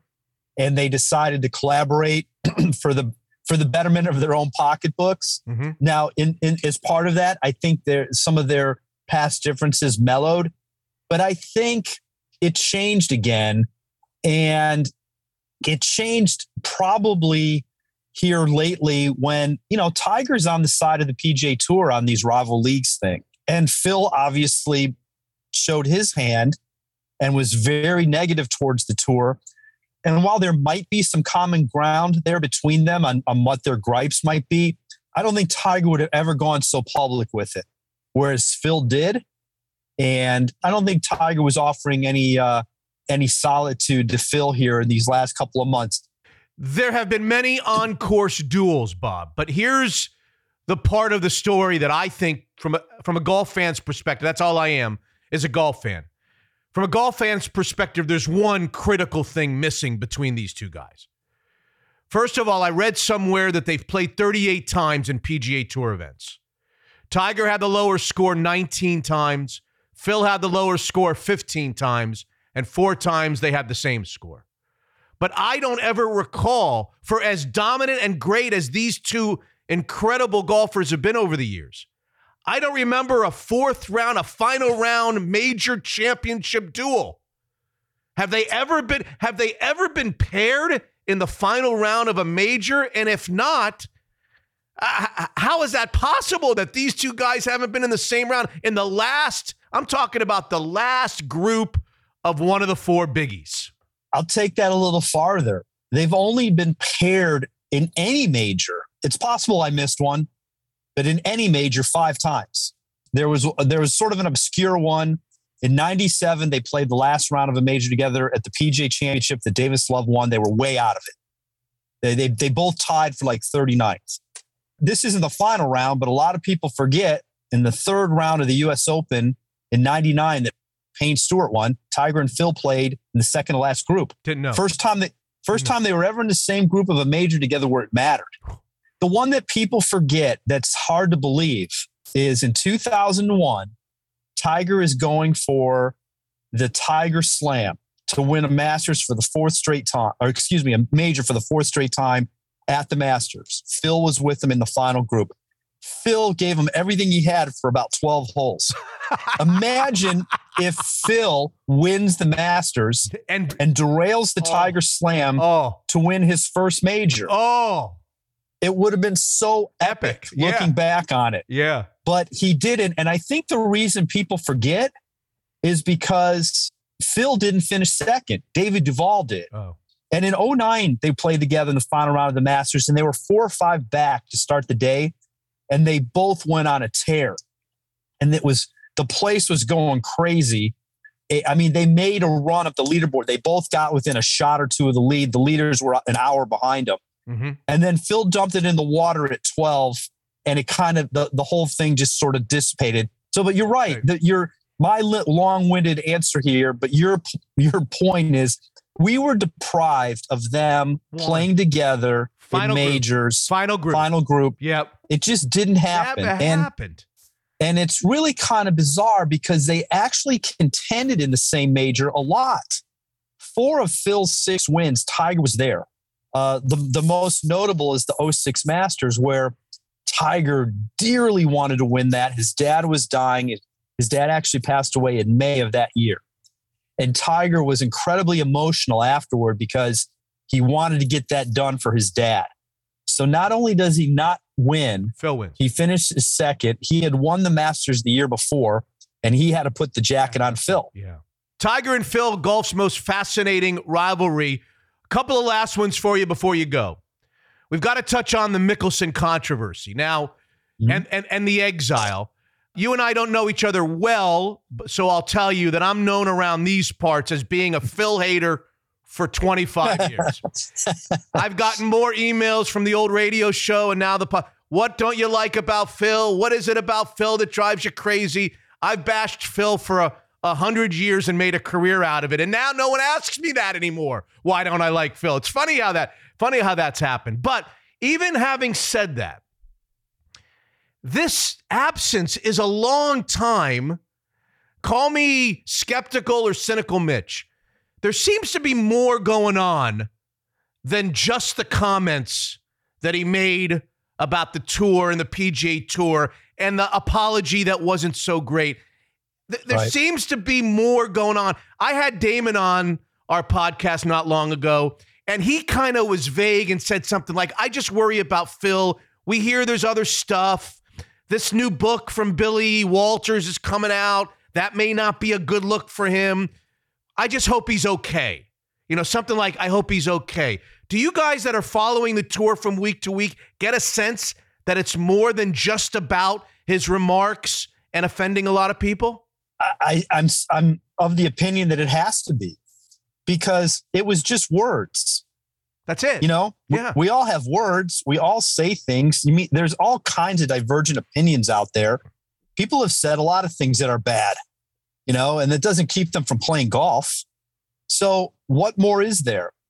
Is it partly due to the fact that in his interview with Shipnuck, he he disclosed that he was actually working with the Live Golf League, you know, the Saudi backed league, to come up with a business plan. See, that could have been a non-starter for the PGA Tour. You know, that could have been something that just was so egregious to them that they wanted nothing to do with them. I don't know that, but I I could surmise that. I mean, that's obviously pretty bad. He was, and then he admitted, you know, that he didn't mind using that as leverage against the tour. And so I could see why the tour would be upset. I understand why he had some of his reasoning, but I'm still kind of surprised we're at this point. Three time Masters winner didn't play the Masters. The reigning PGA championship winner, we are not sure if he's going to play the PGA. To me, that's crazy. No matter what he did or said, he's eligible for these tournaments based on what he's done. Do you think he could have played the Masters if he wanted to? Well, Fred Ridley, the Masters chairman, said We know said what he said. so. We know what he said. Do we believe him? Well, the reason I believe him is this is because he gave more detail. He said, We did not disinvite Phil. Okay. Then he said, he texted me. You know, first of all, you texted him? Why didn't you call him? But anyway, he texted Fred Ridley to say he was not going to play. And Ridley disclosed to us, I wrote him back basically and said, I'm willing to talk about this if you want. In other words, he was open to a discussion he wasn't shutting the door on Phil saying no. And so Phil uh, Ridley said that first text took place in early March. Phil did not officially pull out of the tournament until late March. So there was a couple of weeks in there where it was up in the air, at least at least the way Ridley relayed it. And the fact that he gave us that detail makes me believe him. Well, it's a lot of drama. Bob, good luck with the book. You've I, I- I've been a fan of yours for a lot of years, from both afar and w- when you're together with me on the show and on the radio show. I hope it uh, I hope it kicks ass. Do you think it's an it's a good place? Do you like the fact that it's in and around the Mickelson book and the Billy Walters book? Is that a good thing or a bad thing for your book, or don't you know? What is it? The the high tide lifts all boats. Yes. I think there's something to be said for maybe people will want to compare and contrast. Yeah. You know, because my my book is mostly positive towards these guys. And it highlights some of their pettiness between them, but it also highlights their incredible records. You know, the the, the biography is what it is. That's going to be the good and the bad. You know, and there's there's a lot of good in Phil that I'm sure is going to come out in there. A lot of great stories. You know, now there's probably going to be some negative ones. The Billy Walters book, I'm not guessing that's going to be too positive towards Phil. Yeah. So the guy went to jail and in part blames Phil Mickelson as Yeah, one of the Phil reasons wouldn't te- he wouldn't participate. Phil wouldn't testify. He wouldn't right. He would not testify. And and look, you know, Phil paid back the money. He was named a relief defendant, which is sort of semantics or legalese for they weren't charging him with the crime, but they found him to be in some sort of trouble, basically, you know, and and and at the time that whole thing came down, luckily for Phil, they weren't going after the recipient of of a stock tip. They were more concerned about the person giving the stock tip. Right, that's right. That has now changed again. If you gave me a stock tip illegally, they'd want to come after both of us. Yeah. They'd go after you for getting it, and they'd come after me for receiving it, especially if I Take made gains. Yeah. yeah. Yeah. So, you know, and and look, Phil skated on that stuff publicly. You know, I, I hear to this day, all you guys never hammered Phil on that. And I say, you know what? You're right. Part of it is due to the fact that he wasn't named a relief defendant. He wasn't convicted of anything, wasn't even tried. And it's a complicated issue that's hard for a golf writer to get to the bottom of. Yeah. You know, you're talking about these these legal issues. His side claimed that they did not know it was a a, a tip that was uh, that you know that was illegal. So Di- didn't the guy in Detroit want to go there? Didn't a writer in Detroit go there right before Phil was coming to their golf tournament and that whole thing blew up? that was another gambling story. Another gambling that story. that had to do with 20 years before when Phil, you know, allegedly got involved with some gambling figures who might have had mob ties. Ah, okay. And Yeah. the issue there was is Phil actually Phil and his group of people actually won a half million dollars, but they weren't paid. Well, good luck going after people for money when you're doing something illegally. Right. So and and you know, so he admitted to that. His his issue was is that all came up in a trial later and and you know, some public records had been released and you know, it was sort of like a weird thing like to bring that up. It really had nothing to do with what's going on today. Bob, the, the guy has made on and off the course 500 million bucks. You, you don't think he's having money problems, do you? I don't know, but here's here's one thing that I've wondered. He might have made more than 500 million. Let's say he made 700 million. 700 million. Okay. But what if he only has 100 million? Like it's possible that maybe in which of course the rest of us would say no big deal. Generational wealth. We'll make it Yeah. yeah, it's fine, right? But if if you if you had 700 and you only have 100, you might be wondering, well, why don't I have 700? And maybe you're trying to replace it. I don't know. Listen, a lot of the speculation centers around, you know, did he have gambling debts? Was he going after the Saudi money to be able to Pay off his debt. quickly get get out of that? We, you know, I don't know that. I'm I am I'm a fan like anybody else when it comes to that. It's just conjecture. Could be completely wrong. Is there some family issues? It's really hard to talk about stuff like that. I absolutely have no idea. But I mean, if he does, and there's something personal going on, well, then you feel bad for ripping them about about something something else. Can he still go after the Saudi money Well, here's the thing. There's a lot of speculation that he was paid. already? Yes, and so now comes into play. Uh, my guess is is his comments broke some sort of a contract agreement he had with them because uh, those guys were s- signed NDAs. They weren't they weren't supposed to discuss it. And what you have to remember about the Saudi thing, it's now it's called the Live Golf Invitational Series now. They are not actually starting up a tour this year. They're just throwing out eight tournaments with a ton of money to play for, but you can play in as many or as few as you want. Right. Because of this whole backlash, they've put off the league for two years. What they were going to do was give guys huge Signing bonuses. to just to come and play. Appearance And fees. then every every week there's no cut, so they get paid every week. Amazing. It was it was going to be and potentially can be incredibly lucrative. These guys are then paid, you know, for their worth in, in terms of they're bringing value and we're getting paid whether we perform or not. But if we do perform, then we get paid a heck of a lot more. Correct. Bob Harig, the brand new book, and you can get it wherever books are sold, Amazon or wherever you go to buy your books. Fascinating. Tiger and Phil, golf's most fascinating rivalry. Bob Harig has been in and around those two guys for a very long time. Bob, great to see you. Great to hear you. Let's talk again as the summer months roll along and major championships come along. Okay? Sounds great, Mitch. I appreciate it. Thank you. Well, it's time for some humble pie. Normally, Katie Versio, senior financial planner, Evergreen Goldkuhl, is back with us. Hi, Katie. Hi, Mitch. Thanks for having me. I'm ready to go better than one for three. What's the theme this week? So the theme today, it's a March market update. I'm sure you've seen there's been a lot of volatility in the market. I pulled some questions from our most recent podcast, The Evergreen Exchange. So that's a bi-weekly podcast that we put out that discusses investing, the economy, and financial planning topics. So for those those of your listeners that are interested in listening to that podcast, you can find the Evergreen Exchange anywhere you listen. Very good. I love the Evergreen Exchange, which means I'm going to do very well this week. Question number one I'm ready. So, inflation numbers for February were recently announced, the highest rate of inflation since 1982. What was that percentage? Was it 6%, 7%, 8%, or 9%? Oh, I think it's seven or eight. I'll go 7%. I'll go B. It was actually 8%.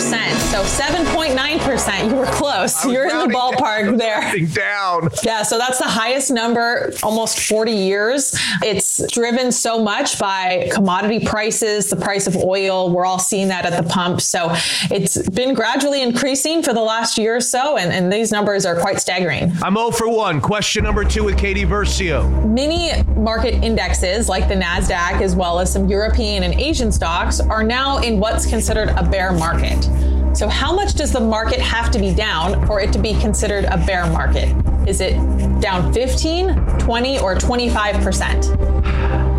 I'll say 15%, Katie. Actually, 20%. So the NASDAQ is down about 20% now. And within that, about half of the names in that index are down about 50% from their one year highs. So there's been a huge pullback in that area. A lot of different companies are down. So it's been a, it's been a really volatile year. I'm 0 for 2. I got one last shot, but I'm feeling good about question three. What do you got? So during times of market volatility, I spend a lot of time coaching clients about the importance of staying invested and remembering to buy low and sell high. So there was a study done where if you if you invested $10,000 into the S&P 500 20 years ago, that you would have returned about 9.5% annually. However, if you sold out and missed the 10 best days in the market, your return would have substantially suffered. Let's say you did that, you missed the 10 best days. What would your return have been annually? 5%, 6%, or 7%? I'm going to say I'm staying with A, 5%. That's right. Yes. You got that one. Yeah, so I think it's pretty staggering to see that you know, if you would have just stayed invested, you would return about 9.5%. But if you missed the 20 best days of the year, you would have shrunk that return to 5%. So it really highlights the importance to stay invested and to stay with the strategy. And maybe even invest some more when it's down. Katie Versio. That's exactly right. We love Katie Versio. Evergreen Goldkuhl, the Evergreen Exchange, a bi weekly podcast. Evergreen's been a great partner of Mitch Unfiltered, and Evergreen is everything wealth. Unfiltered. Robinson dashes to the plate. It's close, and umpire Summers calls him safe on the daring maneuver. But Yogi Berra doesn't think so and the fans will never forget the sight of Jackie Robinson preparing for the plate on his daring steal. So last week, our annual celebration of the life of Jackie Robinson hit baseball stadiums around the nation with, of course, every ball player wearing the number 42. It's the only time 42 is ever worn in Major League Baseball. Our next guest is a baseball fan. I know that about him. He's a terrific author. I know that about him to go along with his books about Joe DiMaggio and Pete Rose is his newest work, True, The Four Seasons of Jackie Robinson. Here's Kostya Kennedy. How are you, Kostya? Thank you for being with us. Oh, my pleasure. Good to be on with you. So there have been a million biographies, and I know you're always asked this question, and you're smiling because mm-hmm. you know exactly what's coming. on Jackie Robinson, including from his family uh, was there a need for another one? And what kind of a different look does Kostya Kennedy give his readers with this four seasons? I know you chronicle four in particular years, which I'll go over with you. What's the difference of this one versus the other ones? I think we can, and we'll talk about that structure, I guess. But but the the way we're looking at him, seeing him at distinct periods in his life, which are metaphorically the spring, summer, autumn, and winter of his public athletic life. I think it allows you to look, get on the ground a little bit, and really look at what's happening without necessarily having to go blow by blow through every bit. It's not meant to be a soup to nuts biography. Uh, so I'm hoping I'm bringing a little bit of a, a more precise look. Now, listen, it's been, as you mentioned, there's been a lot of other things done and some things that I quite admire and that are, I'm not saying anything against what's come before. I do think this is a little different. I also think that where we're sitting, you, me, everyone uh, in 2022 is a little different from where we were sitting, uh, say, 15 years, 25 years ago when the, when the last sort of significant Robinson books came out. So you picked four years. They are 1946, 1949, 1956, and 1972. They are obviously big time years in his life, both on the field and off the field. Let's start with 46 because he broke into baseball in 46, professional baseball in 46. He was a great athlete, unquestionably. He wasn't a great baseball player just yet. And so this year was critical. And I'm glad that you chose this year because it was critical to him, not only as a baseball player, but as someone that was going to now, he and his wife take on something so much bigger and maybe personality wise he wasn't ready for that Kostya. You, you, you nailed it. I really think you did and, and i appreciate that because that's kind of the intent. I, I do think that that had been an underreported year um, in his life and one that not enough sort of attention has been paid to. Just as you say there he is in montreal playing at a pretty high level baseball the top minor league and getting used to being the only black player in an all white league. For a short period of time, he had a teammate, a black teammate for a few weeks. But most of that year, getting used to that, getting used to all the difficulty that that, that entailed, all the responsibility that that implied. Mm-hmm. Uh, and just as you say, for him, for Robinson living with his wife, Rachel, in this new world of celebrity, a new world of expectation, it was a tremendously important year for them. Uh, and as you also say, tremendously important year for him as a baseball player. He'd only played 45 games with the Monarchs. He didn't even, he only played briefly at UCLA. As great of an athlete as he was, he was still throwing to the wrong base. He was still making some mistakes. And this was a crucial year for him to get ready for what was to come in 47 and the years that followed. Okay, so 49 is the next year that you chronicle, which is his MVP year. But let me get this straight. He plays two years before that of big league baseball, but he's a different player because he's just taken all the grief. He's just taken all the punishment.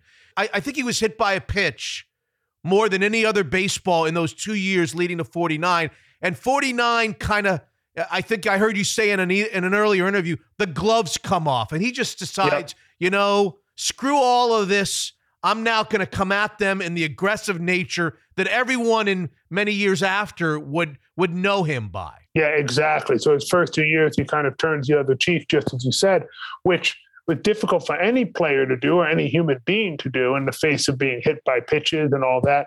But particularly for Robinson, who when he did play in the Negro Leagues was sort of known as uh, teammates said he's up to his neck in every game.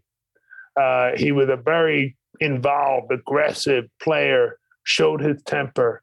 And to become that player in 1949, it's no accident that that's the year he went from being a very good player to being the best player in baseball. And from 49, and a couple of years that followed, that's when he had just all time Hall of Fame caliber years, great statistically and so captivating for fans to see and take part in. Go back to 1945 before we we move forward, we'll move back. Let's take a couple steps backwards to that court martial, that incident on the bus, not entirely dissimilar to the Rosa Parks incident. He uh, he refused to give up his seat on a I think an army based bus, and he had to go through the process of defending that. How important of an incident in his life? In ter- you you again in an in an interview described him as a rules follower. You think he was a rules follower, which is kind of an interesting way to describe a guy like this who broke all the rules in a good way. Uh, so in that year, everything you said is right on. Would go to the back of the bus. Ended up the bus driver goes to the next stop, refuses to go on, called the police. He ends up getting a court martial for insubordination, uh, which was ended up being completely dismissed. When I say the rules follower, Robinson was acutely aware that segregation was not legal on an army base in those days. He knew he was in the right. He knew he did not have to get up. Mm-hmm. If he did have to get up, if the law said that he had to get up, he would not have been happy about it. He wouldn't have said, sure, sure, but he would have done it. I think that he he worked within the system. That's when you that's pretty consistent throughout his career. He pushed against the system and he tried to thrive within it, but he wasn't really a rule breaker in that sense. And that's it's not something we initially think of with somebody who's as disruptive as, as Jackie Robinson was. Right, right. Especially uh, when you underscore it with the way he played the game, his approach to the game. Yeah. He had such a fire uh, on the field, and we'll get back to his personality in a minute. So, what kind of a player? You go. Let's let's fast forward to 1956. That's his last year of playing. What kind of a player was he by that by that time, Kostya? So he was still, and, and, and that's a year I chose against the figurative autumn of his of his public life. 55 to take a quick step back, a huge year for Dodger fans and in baseball history that the one year Brooklyn beat the Yankees in the World Series. Really a tough year, though, for Jackie, 1955. He really struggled, his worst year as a pro. And at 56, he kind of came back in a sort of valiant resurgence, not much like he was in his prime, but to be a very productive player without whom the Dodgers were not going to the World Series. He became much more intelligent, deciding what to do when. A, a classic example is simply in 1949, he stole 37 bases. He was caught 16 times. And stealing like that with that volume was part of the idea. It was okay. He usually got caught in time that didn't hurt the Dodgers. Later in his career in 1956, three caught stealing, right? He's much more judicious about when he goes. Mm-hmm. Um, and there were some moments in big games late in the year, the headlines would be, you know, Robinson turns back the clock. He was still in short spurts and short bursts a very effective, very effective player. Did did he know before that season started it was going to be his last year, or did he make that decision in retrospect after accomplishing what he did in '56? So it was a, a, little bit of both. I think that he Robinson, aware that his body was was taking a beating. Right. You know, he started kind of late because of segregation, partly because of the war, but the main thing being segregation. Eh, he was aware that his time was coming to, to an end. I don't know whether on April 1st of 1956 he knew for sure, but he was certainly thinking about it. And part of why he did choose to retire, and, and by the way, he, he never looked back. Sometimes you hear athletes sort of have a hard time with retirement. Robinson did not. He moved on to his next life pretty pretty cleanly but he he got a really good job. He got a job that paid just as well as what he had been making. Uh, the vice president, chock full of nuts. Uh, and then he saw where he was. He liked going out on somewhat of a high note. Uh, so I think that the opportunity was there, and he was yeah. thinking about it, but it wasn't decided till quite the end. I think the next part of his life, as it relates to baseball, is very important. I think it's been well chronicled. Maybe there are people in our audience that don't know about this estrangement after he left baseball as a player between Robinson and Major League Baseball. 1962, he's inducted in the Hall of Fame, but many like myself would say, How in the world, Kostya, can Major League Baseball allow the relationship with arguably its most important figure of all time? How could they let that relationship fray? That period yeah. where it wasn't so good between baseball and Jackie Robinson. No question. And I, um, uh, you know, honestly, some of the details of it were, were new to me doing as somebody who, who knew a lot about Robinson coming in. So I think it was sort of one thing led to another. He initially, upon his retirement, we talk about just now, yes, is he going to retire? What was he going to do? He was really interested in having a managerial job. That didn't happen, no coaching job or anything.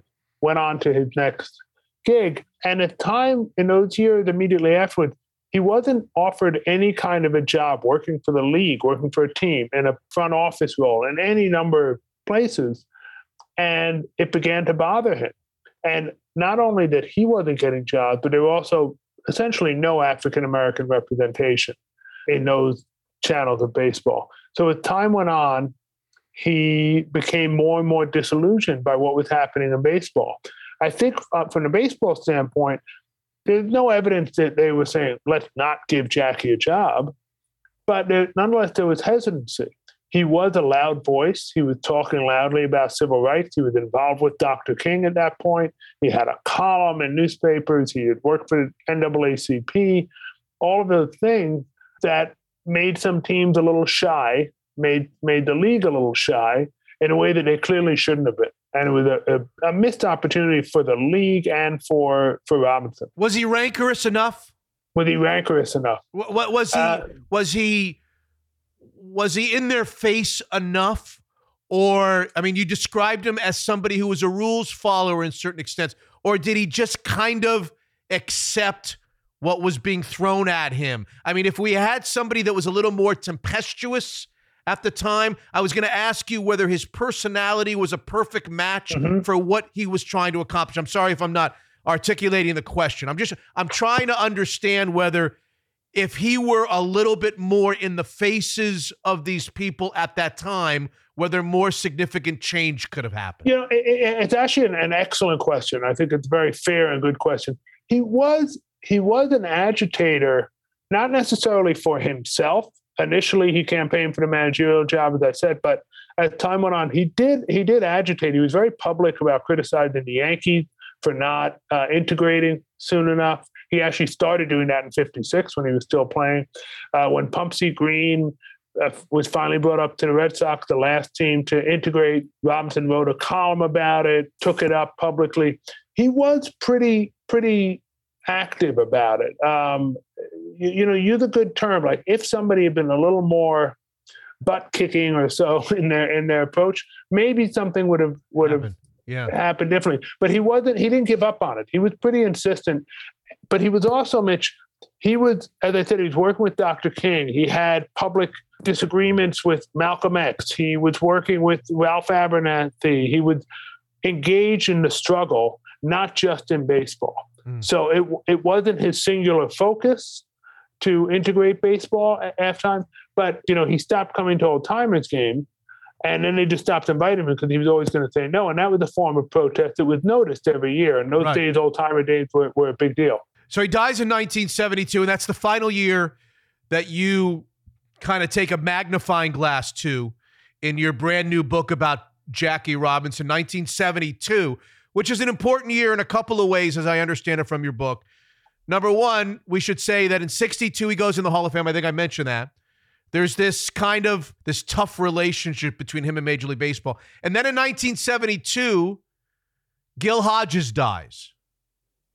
And something happens. Yeah. So uh, Hodges died early on in that year. Also, obviously, very young. He was not yet 50 years old.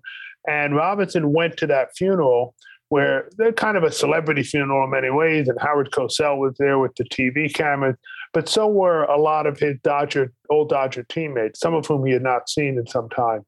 And this was a, as a time for Robinson when he had lost Jackie Jr., his son, less than a year before.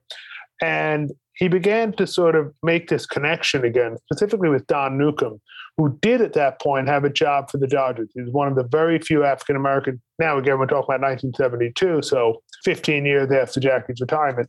And Newcombe kind of engaged him, as did a few others, and said, Hey, can we make something work? You want to come out? Uh, Jackie was a little resistant, but he went out after that meeting at the Hodges funeral and engaged with Peter O'Malley, the son of Walter O'Malley, who is now running the Dodgers. And they worked out sort of a repatriation into the game where he went to an event and spoke on the field and met with O'Malley and, and, and all that. And then eh, towards the end of his life, he spoke on the field at the World Series in that 1972 year, just shortly before his death. So it was it was a crucial year in that he came back to baseball, which in many ways was where he always belonged. So, how old was he when he died? He was only 53. And i- i- if you we're talking a little bit about the time of everything, we're talking about his life, but also I just want to point out when he broke in in Montreal in 1946, Martin Luther King was was 18 years old and had never given a public. Nobody knew who Martin Luther King was, right? He'd never Yeah. given a public sermon. Yeah. By the time Jackie retires in 1956, we're well into the Montgomery bus boycott. So if you think about what those 10, 11 years were in American history, in the modern modern civil rights movement, obviously the struggle for civil rights goes back to the 1600s, but in what we know as the modern civil rights movement, Jackie was was involved, and it, and it's just really interesting to see the different what happened in that time. Let me ask you the most impossible question that you've been asked in Ready. promoting your brand new book. He died at 53. We all know what's happened in the 70s and 80s in terms of the assimilation. What do you think would have become of him in major in his relationship with Major League Baseball? Would he have become a a, manager? Would he have become a GM? Would he have become an owner, a part owner in a in a major? What if he had lived to his seventies or eighties? What would have been Yeah. the relationship between? I, it's a good, it's a good question. You know, obviously the answer is we don't know, but I think that he was open to getting back into the game. I think we would have seen him in the game. Exactly in what role is hard to say. You know, as he got further away from the game, he stopped really paying attention to baseball. I mean, he uh-huh. knew his guys, but he wasn't following it. He didn't. So I don't think we would have necessarily seen him in a manager's role or baseball decision making role. But I think we would have seen him in with baseball. That groundwork is being laid. And he always felt, getting back to what we were talking about earlier, that he could work, do his best, most impactful work within a system. And I think he would have wanted to be on the inside as long as he was satisfied that there'd been a, some progress, which at that point we were seeing at least a little bit. Yes. Frank Robinson became the first black manager in 75. Yes. I think we would have seen him in the game. And I think we would have seen him uh, at events and we would have seen him agitating for, for things. And it might have it might have had a, an impact, a further impact that we'd still be feeling today. You've seen all the movies, you've seen the books, but you haven't read this one. You haven't read the new one. It's called True: The Four Seasons of Jackie Robinson. His uh, earlier work on Pete Rose and Joe DiMaggio. His name is Kostya Kennedy. You can get True: The Four Seasons of Jackie Robinson everywhere where you can find books, Amazon, wherever it is, Barnes and Noble, and uh, and and read about four of the significant years uh, that represent Jackie Robinson's life, both on and off the field. Kostya, great to have you on Mitch Unfiltered. Thanks for doing it. Let's talk baseball again sometime down the road. Anytime, I'd love to do it. Great to be on with you. Time for a visit with Dan Black, the president of Zeke's Pizza. It's springtime at Zeke's. How you doing over there, Dan? Yeah. Hey, Mitch. Yeah, springtime's fun because our patios are opening up, and so it's always fun to drink beer and eat pizza on a nice patio on a nice day. And so there's more of that going on all the time, and it's fun. Would you say that most of your locations have outdoor seating? Not most of our locations, but certainly most of our full service restaurants, which we call pizza pubs. So, you know, if you're going to a Zeke's that's got a full bar, spirits, craft beer, all that stuff, there's likely to be outdoor seating. And you guys continue to grow like a weed. We've talked about Spokane a little bit. We haven't spoken of Mill Creek, White Center coming soon, and, and a couple of more. Tell us about those. Yeah, Spokane opened. We talked about that a little bit. Mill Creek opened and is doing well. White Center's coming up really soon. And then beyond that, we've actually got three more that are reasonably close. We've got Seward Park, Renton, and Duvall in that order. And, you know, more deals coming all the time.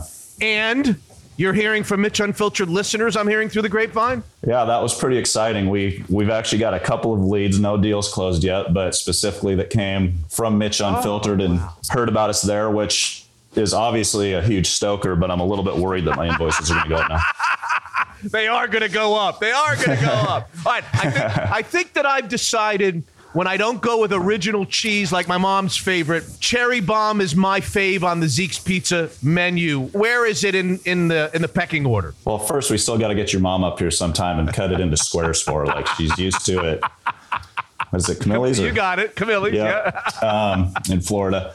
But you're not alone on the cherry bomb. It's definitely one of my favorites, and it's outside of cheese and pepperoni, probably the most popular one, and it's certainly the one people talk about the most. So yeah, cherry bomb is cannot go wrong with that one. What are you drinking these days from Zeke's? Yeah, this time of year, I kind of transition. You know, we order a lot for delivery, and I, I use Zeke's for my grocery store for beer. We have better beer than you can get at the grocery store. So when I order, I just I order enough for the next couple of weeks and stuff that I can throw in the cooler and stuff like that. I'm really excited for you guys. You've been a great partner back in the radio days and now with Unfiltered. Zeke's Pizza, homegrown in the Northwest. Unfiltered.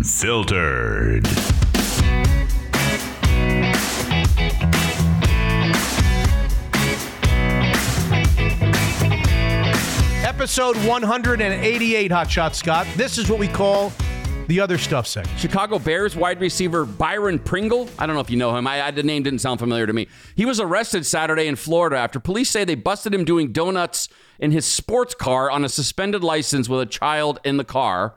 And cops say that Pringle was uncooperative, uh-huh. becoming verbally confrontational with them during the stop.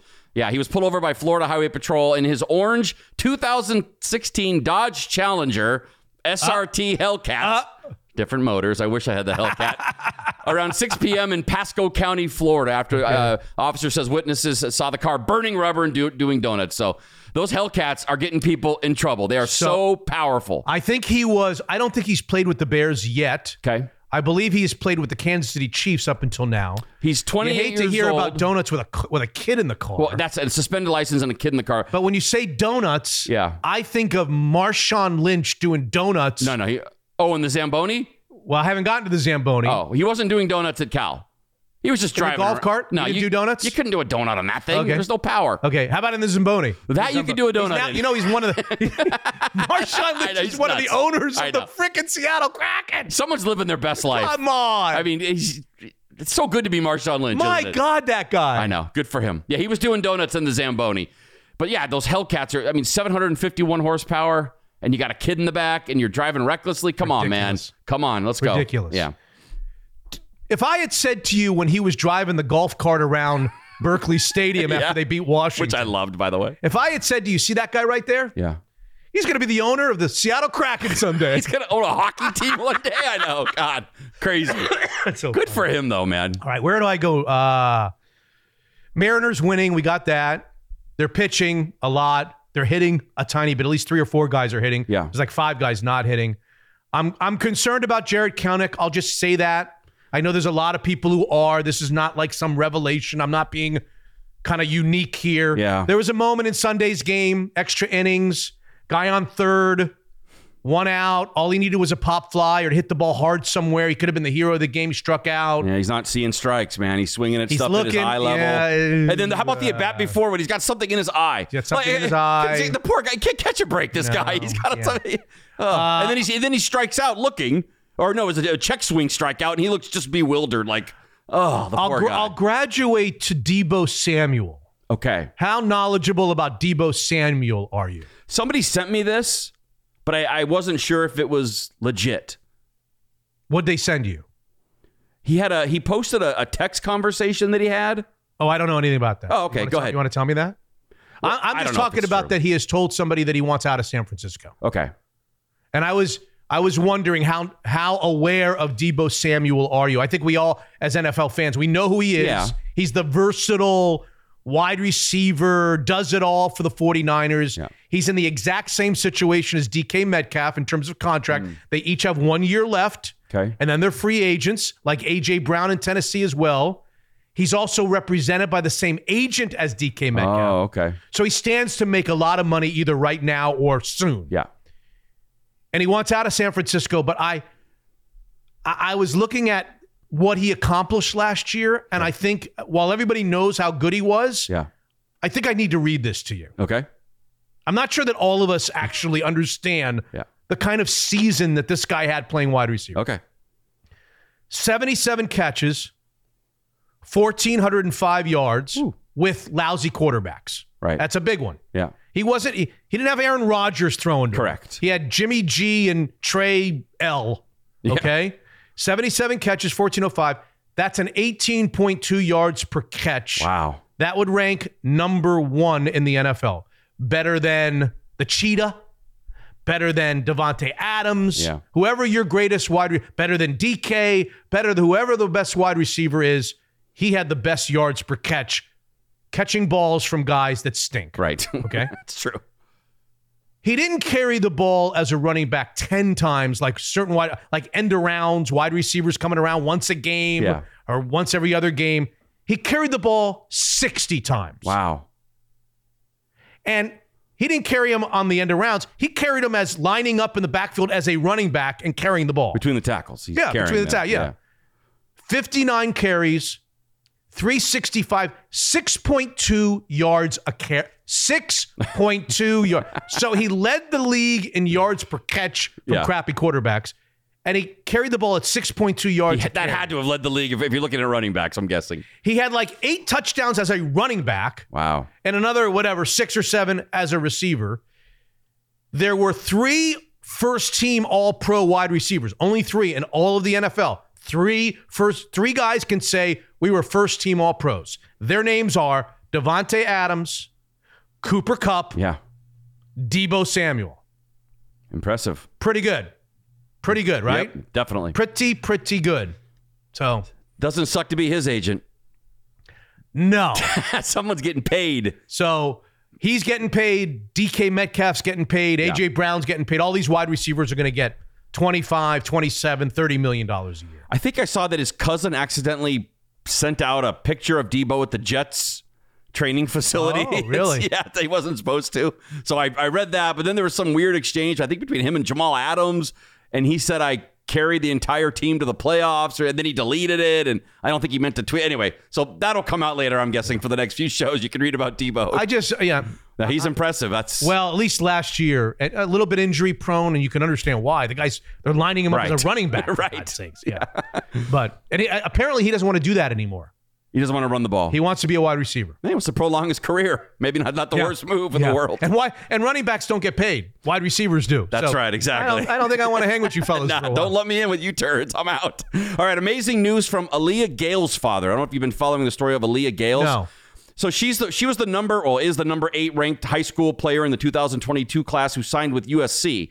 Her dad says she will return to basketball and play for the Trojans despite being shot multiple times last weekend. Oh yeah, I saw that a girl. Uh, yes, I saw someone was shot. Yes, Four people. She's okay. Yeah, four people, including the 18 year old, were shot Oh when someone God. opened fire at a North Las Vegas house party on April 16th. God. Her dad, Dwight, said his daughter went to the party to accompany a friend, stayed for about 30 minutes or so, decided to leave, and that's when the shooting happened. a house party in North Las Vegas. Call me brushing with a broad stroke. right. Go ahead. Call me.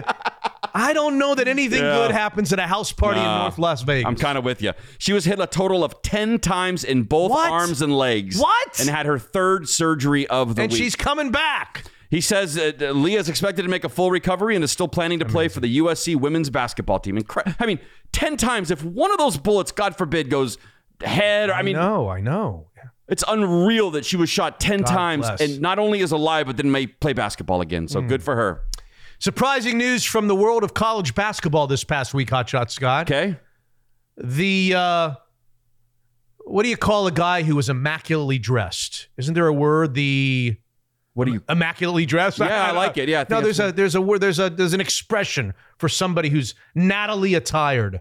Okay. Dapper or Dapper. Okay. Right. The best dressing coach in all of college basketball Yeah. is retiring unexpectedly as the head coach of Villanova. Jay Wright. Oh, Can you Oh, picture him? yeah, yeah. Tall, Yep. handsome, the Oh, coat, sure, the, yeah. the suits, the, the $3,000 suit, whatever. 60 years old, two national championships, Yeah. four Final Fours, Hall of Fame in 2021, 21 seasons at Villanova, seasons before that at Hofstra, fifth highest paid coach in all of college basketball. And the rumors are, I find this interesting, the rumors are that he's just at wit's end. He, he just doesn't want to coach in the NIL era. Oh, He just doesn't want to go there. I wondered if that was going to have an effect on some of these older cats. That's the rumor. He hasn't said that. okay. And by virtue of him saying no to the the NBA would love to get him. There are lots of teams that would love to bring him to the NBA, Sure. and he has said no to them, which makes you think that maybe those reports are untrue because he, he doesn't have to deal with NIL in the NBA. Right. Maybe he just doesn't want to coach NBA. But the rumor has been that he is kind of fed up with having to compete at Villanova Sure. with guys with alum at Kentucky and Duke and whatever, Right. paying guys hundreds and hundreds of thousands to come. It's it's hard enough to recruit somebody to Villanova. I'm not dealing with all that. I'm I'm I'm Huh. I'm getting out while I can. Yeah. I'm just getting out. So I was that's wondering. That's interesting. I wonder if we're going to see any more coaches say, "I just this isn't what I signed up for. I'm not built for this. I'm not." Well, there's one that this." should do that in upstate New York. Should have done it a long time ago, but we won't go there. Okay. And there's actually a funny, there's just a funny, like Twitter release. I see the guy in upstate New York Yeah. released a statement like, just want to wish Jay all the very best. He was so great at what he did for all these years. Yeah, Yeah. we had great rivalries. Okay. There's something wrong with the 95 year old guy saying that about the 60 year old guy. Shouldn't it be the other way around? That's true. Yeah. Sorry. I digress. It wasn't on my notes to talk Fair about. Go enough. All right. Do you have the Mike Tyson thing on your? I do. Yeah. I do. Okay. So go ahead. What about Von Miller? You have Von Miller? I don't have Von Miller, but I have Mike Tyson in the Oh, airplane, God. beating the hell out of somebody, or trying to beat the hell out of the guy. Now, The guy behind him was taunting him on video, and it, it- uh, we we see all the videos of him just trying. He was trying to get Mike Tyson. He wanted Mike Tyson to hit him. He really did, didn't he? Was he the most annoying human on the planet? The mo- the most annoying human on the planet. Yes. Crazy. And, and so Tyson Tyson says that he eventually threw a water bottle at, at, and hit Mike Tyson, which is kind of what made him snap. Yes. And again, you can't go through life. You can't walk this earth and beat people up whenever you feel like it. I'm, I'm yes, with you. Yes, you can. But for some reason, but this guy, I was like, God, he kind of deserved it. Kind of deserved it. Watch the video. He was totally standing up over his seat. Yeah. You know, tormenting him and yelling at him right in his ear. And I know. I he know. totally wanted this. He was saying to the camera, "I want, I want him." And then when he got hit, he had a little blood. He was so happy. Yeah, loved it. I mean, did you see it? So at the end, cops added though that after one of the people was treated for non-life-threatening injuries, we know who that person was. The guy provided minimal details of the incident, and he didn't want to cooperate further with the police. Turns out, not. turns out, this guy Melvin. It's not his first encounter with the cops. He's been convicted Shocker. of fraud, grand theft, burglary, possession of controlled Shocker. substances, and trafficking in stolen property. It's not surprising he wanted to just kind of move on from the whole police thing. But hmm. God, what a crazy video. Hmm. By the way, last guy still on earth you would want to lean over a seat and start dropping bombs on your faces. I mean, you see how quick those little punches were that Mike was doing? I mean, God, that scares me. To, to Mike Tyson's credit, I think people need to hear this because maybe they don't follow it like we do. Okay. The guy is the guy is not reactive. I mean, do you remember the, the scene just a couple That's weeks ago in the comedy club where Yep. the guy pulled a gun on him and was trying to get him to fight him, and he sits there, he takes it. He does. He he, he is not like a a quick tempered guy, quick trigger guy. He just sits there and takes it. Yep. He under almost like I understand that this is what my life has become. Yep. And he like embraced the guy with the, the gun in his hand. Yeah, he knows that if he honestly starts punching someone in the face, he's going to kill them. He he just he just sits back and takes it, and he was taking it in the plane. He was, yep. for like minutes. He was taking it till finally, I guess, a, a water bottle. He got up and he punched the shit out of him. that incident that you speak of, that might that's going to work in his favor if it does end up in court. I can't imagine this guy. It's not going to end in Yeah. court. Doesn't I- this guy have to cooperate for it? He, it's Well- clear that he wanted to, to, to do this. He didn't cooperate at first, but he has lawyered up. Why? So I will. I, I Based on what? What? getting punched in the face by Mike Tyson. I, mean, I Did don't you know. see what he was doing? Yeah, I did. Yes, I did. Oh my God. I know he was awful. That guy. So the Von Miller thing is kind of Yes. ugly. I'll just tell you that he's being sued by a woman in Los Angeles who claims he was consumed by rage and jealousy and distributed a sexually explicit photo of her to two well-known celebrities in May of 2020. So the term for that now is called revenge porn.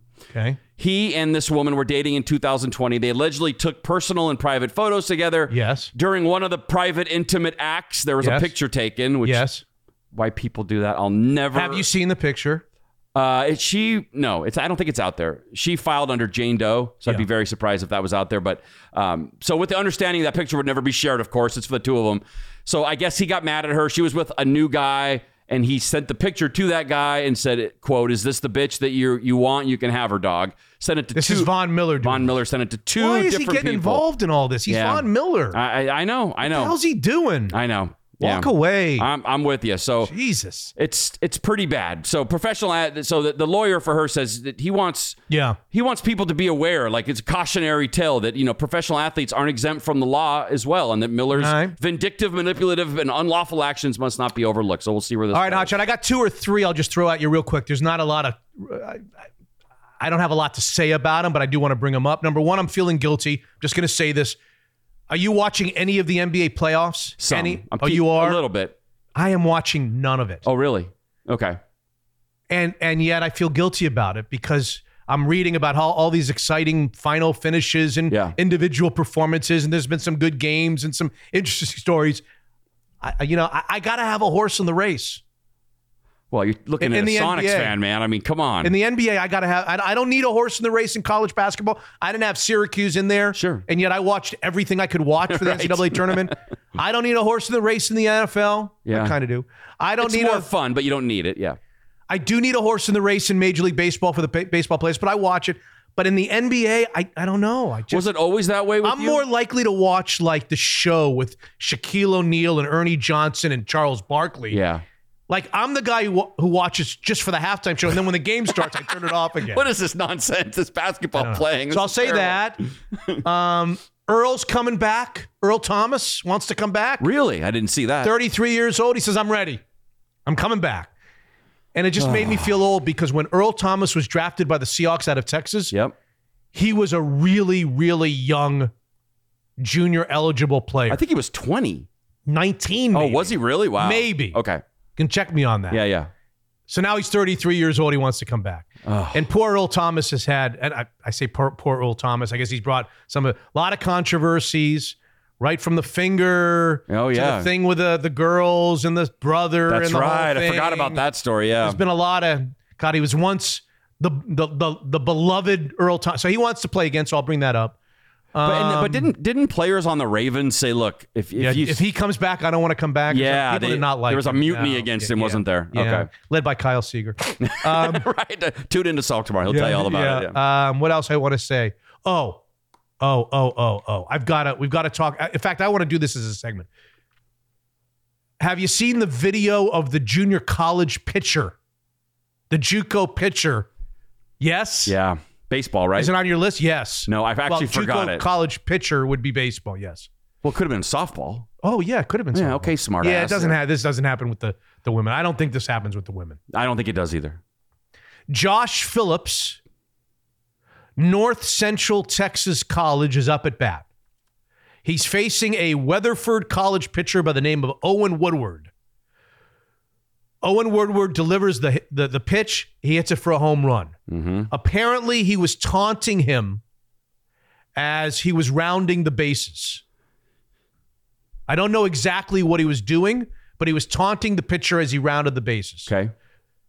That didn't sit well with Weatherford College pitcher Owen Woodward. He was none too pleased. None too pleased. okay. He threw down his glove, and as the runner rounded third, not even looking, Yeah. he came charging at him at full speed from the pitcher's mound. He delivers a blow. I think the Seahawks should draft him on, on Thursday or Friday. It's a hell of a hit. It was one of the greatest. It's it's the greatest football hit on a baseball field you have ever seen. You might be right.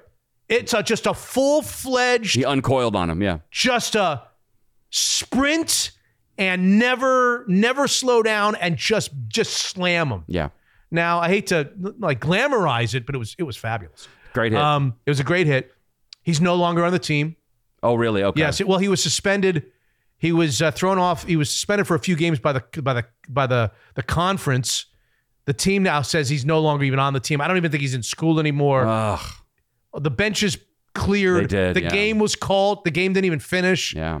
But if you have not seen the video, if you've not seen the video of this, you owe it to yourself to see the video. I don't know what the guy again. I don't know what the guy was doing, and same thing as the Tyson thing. Whatever he was doing, obviously you can't throw your glove down Right. and rush the guy full speed and just deck him. Sticks and stones. But it was a hell of a hit. Was it the best hit of the weekend, or what about the one in, uh, in the, the NBA game where the security guard of the Timberwolves? Oh. You see that video as well? Well, that that wasn't the hit. I mean, no, it's not, but it was pretty impressive. it was incredible. She was. I've seen some close-ups of that now. Oh yeah. Yeah, where the, the security guard is sitting there staring at, just like waiting for it to happen. Something didn't look right to him. No, Yeah, yeah, yeah. anticipation. The anticipation. Yeah. The uh, oh yeah, it was great. What's going on at Timberwolves games? Because I had a story about a woman. It's happening all over the NBA. It's oh, happening all it over. is. The, yeah, these, okay. there's a lot of protesters. I don't know what they're pro. I don't know exactly what they're protesting. I'm not sure either. I'm trying to But yeah, somebody out. glued themselves to the Yeah, floor of an yeah. earlier game. Yeah, Yeah. yeah. Of course, I didn't see any of this because I'm not watching the NBA playoffs. That's right. Speaking of guys named Owen, 44 year old Owen was looking for someone to share his house with, so he typed up a list of requirements, printed it out, and posted it around his town in the hopes of finding a single lady between the ages of 18 and 25 who'd be happy to cook and clean. Did you see this ad? No. He put it up looking for a roommate? No. If that's not weird enough, Owen only has a one bedroom flat, so the lucky woman would also have to share the room with him. Drugs, pets, and alcohol were not permitted in his home, and the woman isn't allowed to bring any male friends back. There's only there's also a rule whereby no doors are allowed to be locked at any time for security reasons, even in the bathroom. A picture of the ad What? was shared on Twitter Okay. and since has gone viral, so now we need to find Owen. We need to know if this Owen guy is for real posting this or if this is a complete joke. You didn't see this? I did not see it. Oh my god, yeah. Anyway, we got to get Owen on. Oh, just- do we want to get Owen on? No, we don't actually. We don't want to know. I don't think I want to talk to Owen. I like guests, but I don't think I want to talk to Owen. All right, fine. Uh, the only thing I have left is a question. Uh, Did you watch the Joe Paterno documentary? No, I didn't. Going back to the Jerry Sandusky thing, and Did you watch any of the Greg Do- Greg Norman documentary, The Shark? Well, it's funny. I, it's it's on my DVR. Yes. and which, I one, which one? Both or just the Shark? Okay. It's a thirty for thirty, right? It's a 30 for 30. I don't think the Paterno one is a 30 for 30, Yeah, but it's it similar. either. It's like an hour. I don't know. It's So I wasn't sure if the Shark was one that I had already watched. No, So I you didn't- haven't. You have it's new. It's brand new. Oh, great! I'm gonna watch brand it new for sure. It's uncomfortable, brand new. I watched the whole thing. I saw it. You said uncomfortable? It's a little uncomfortable. How come? Well, you know the story of him, right? Kinda. Well, I mean, he was a great golfer. I know he made a ton of money off the golf course. Oh my God! Right? More than just about anybody. But um, he was a, a he was a great great player who just was snake bitten and lost a lot of major championships in heartbreaking fashion, and then it culminated with one of the greatest collapses in major That's championship right. history in 1996 with Nick Faldo. Faldo? at the Yeah, Masters. I remember that, But the yeah. uncomfortable thing is the whole thing is shot in and around him watching it for the first time, and the camera Oh. watching him watch him. Does that make sense? Yeah, yeah. The camera showing him watching the final round of 96 where he just He had never watched it. You're saying? he said he never he says he's never watched it. I don't doubt it. Shot after shot of him throwing up all over the place. He's watching and the camera's like focusing in on his face and the grimacing and whatever. Oh, he's not Greg Norman is not a likable character. Okay. That's the only kind of saving grace. You don't a lot of people don't like Greg Norman. Oh, they don't. Tiger Woods doesn't like Greg. A lot of guys don't like Greg. He was really, really good for a while there. pompous. Oh, okay. And now the whole Saudi Arabia thing is really big. It's huge. You're following that Yeah, a yeah. little bit, maybe. Yeah, yeah. The Phil Mickelson thing, Sure, yeah. the Saudis and their human rights.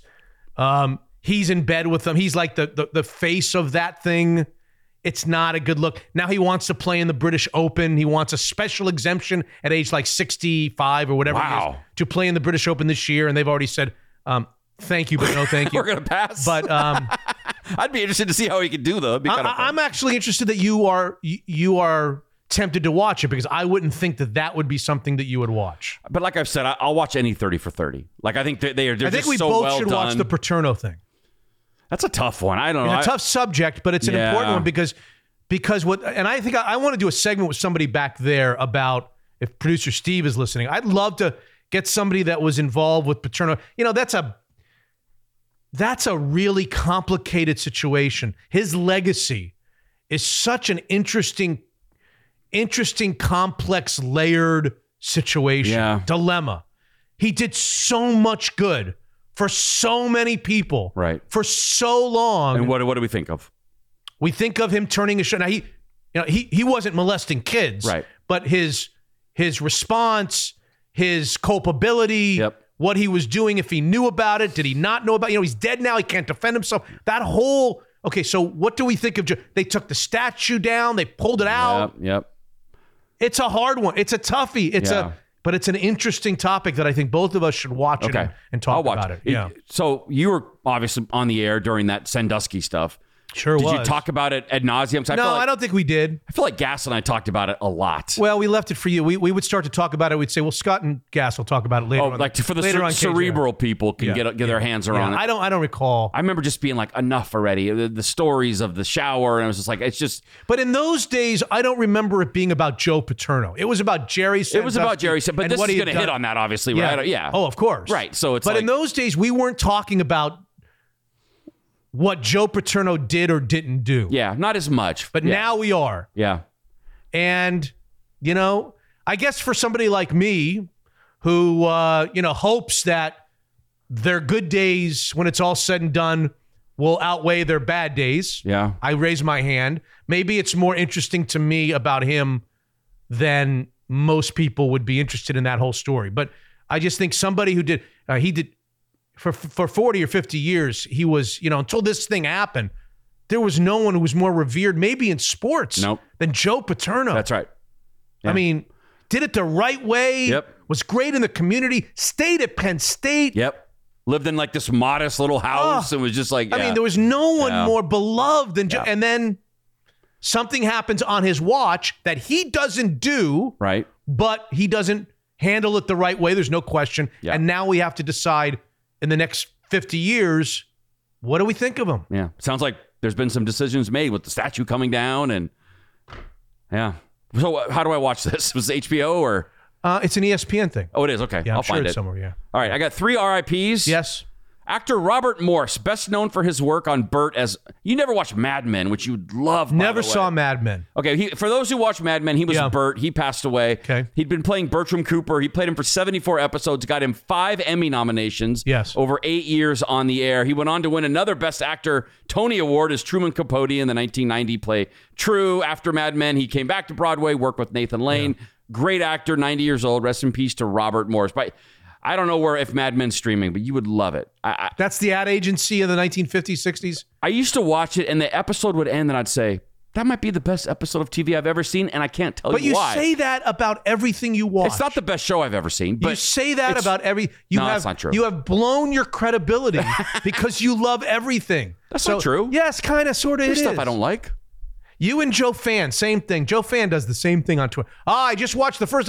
This may be the greatest thing I ever saw. It's like the whole Gonzaga basketball thing. Every year we say, "Oh, this may be the best team he's ever had." Okay, It's not, it's, it's At hardly outlandish to say Mad Men was good. Everyone loved no, it. no, no. No. I'm just saying. Every once in a while, I'd like to see you say, "Ah, I saw this. It was shit," and that will, to me, suck me into your your your reviews. Right. It, it will make me okay. He's, but you seem to love everything that you watch. But I'm smart enough not to watch shit. I can weed out what's going to be Nah, good you and gotta- what isn't. I, I, you got to trust like me too on this. much. All right, You like rest too much. Rest in peace to the son of Cristiano Ronaldo. Oh yeah, I saw this. Oh, had twins, a boy and a Oh, girl. So sad. and the boy passed away. Yeah. They announced that on Monday that their baby son had passed away in a statement they said is the greatest pain that any parents can feel. So God, that's Yeah. just uh, rest in peace to the little little baby boy. Okay. Rest in peace to Roderick Pooh Clark. Now you're I know you didn't listen to pop music for most of your life. You think Barry Manilow's pop music 50 years later? He's What, not. is, what are you talking about? I listened to pop music my whole life. okay, but not 91, I'm guessing. Yeah. Yeah. Okay, well, an original member of the group Hi-Five has died. Now you I know you loved Hi-Five. Roderick got into a no. I- well, I might know their song. Why do I? I mean, I don't You know might. by name. So Roderick Pooh Clark, he actually got in a car crash 30 years ago in Florida that left him paralyzed from the neck down, making him unable to walk. He developed an infection that spread through his body, one that persisted for some time, and then passed away from pneumonia. But Hi-Five actually had, I looked it up, top, he had five top 40 hits in the U.S., three of those in the top 10, and I Like the Way went to number one, 1991. I like the way she moves. No, it's No.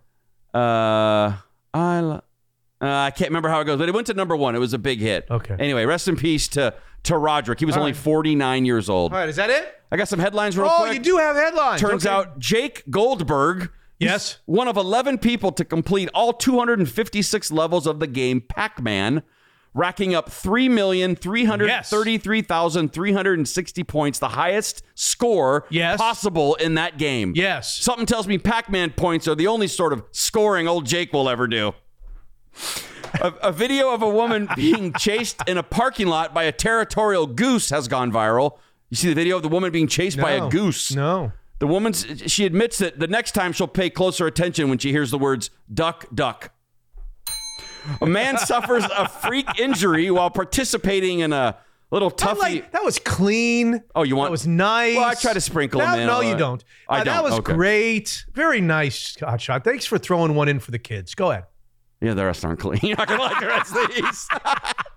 a man suffers a freak injury while participating in touchy selfie and has to be hospitalized after suffering a rare lung injury, usually caused by rigorous exercise or violent coughing. I think I speak for everyone when I say get well and just know that we'll all be pulling for you. A woman. By the way, can I ask a question? Yes. Is it possible to say touchy selfie without sniffling after? No, it's not. Okay. A woman had to be rescued by firefighters after falling headfirst into an outhouse toilet while trying to fish out her phone she accidentally dropped in there. Can you picture those outhouse toilets? yeah. Head first. They had to rescue her. The fire department had to come. Okay. Her phone, however, isn't working correctly and only texts new phone, poo dis. I didn't think you'd get that one. New phone, who dis instead poo. Okay. No. And finally, a man. I don't get yeah, that. right. And finally, a man who What is faced. who did? Explain it to me. Well, like when you when you don't know who's texting you, you Yeah. just say new phone, who dis.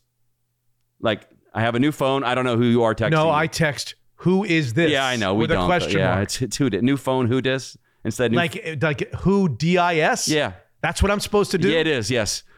Next time do you, it this week. you should when you don't recognize a number. But I don't. I don't ever get texts from people that don't. I don't recognize their number. It's actually it's a good it's, a, it's if it's somebody whose phone like maybe you didn't put their number in your phone. New phone. Who dis? Who dis? Yeah. In this And, case. and where did you find out about this? oh, it's been around for a long time. Do you get a memo like, okay, whenever does yeah. it happen? Yeah, yeah. I didn't get the memo. The uh, Cool People Club. I'll see if I can okay. add your email to that chain if Thank you'd like. Scott. And finally, a man who faced a locked bathroom at a convenience store decided to relieve himself in the store's walk-in beer cooler, contaminating over hundred dollars worth of beer.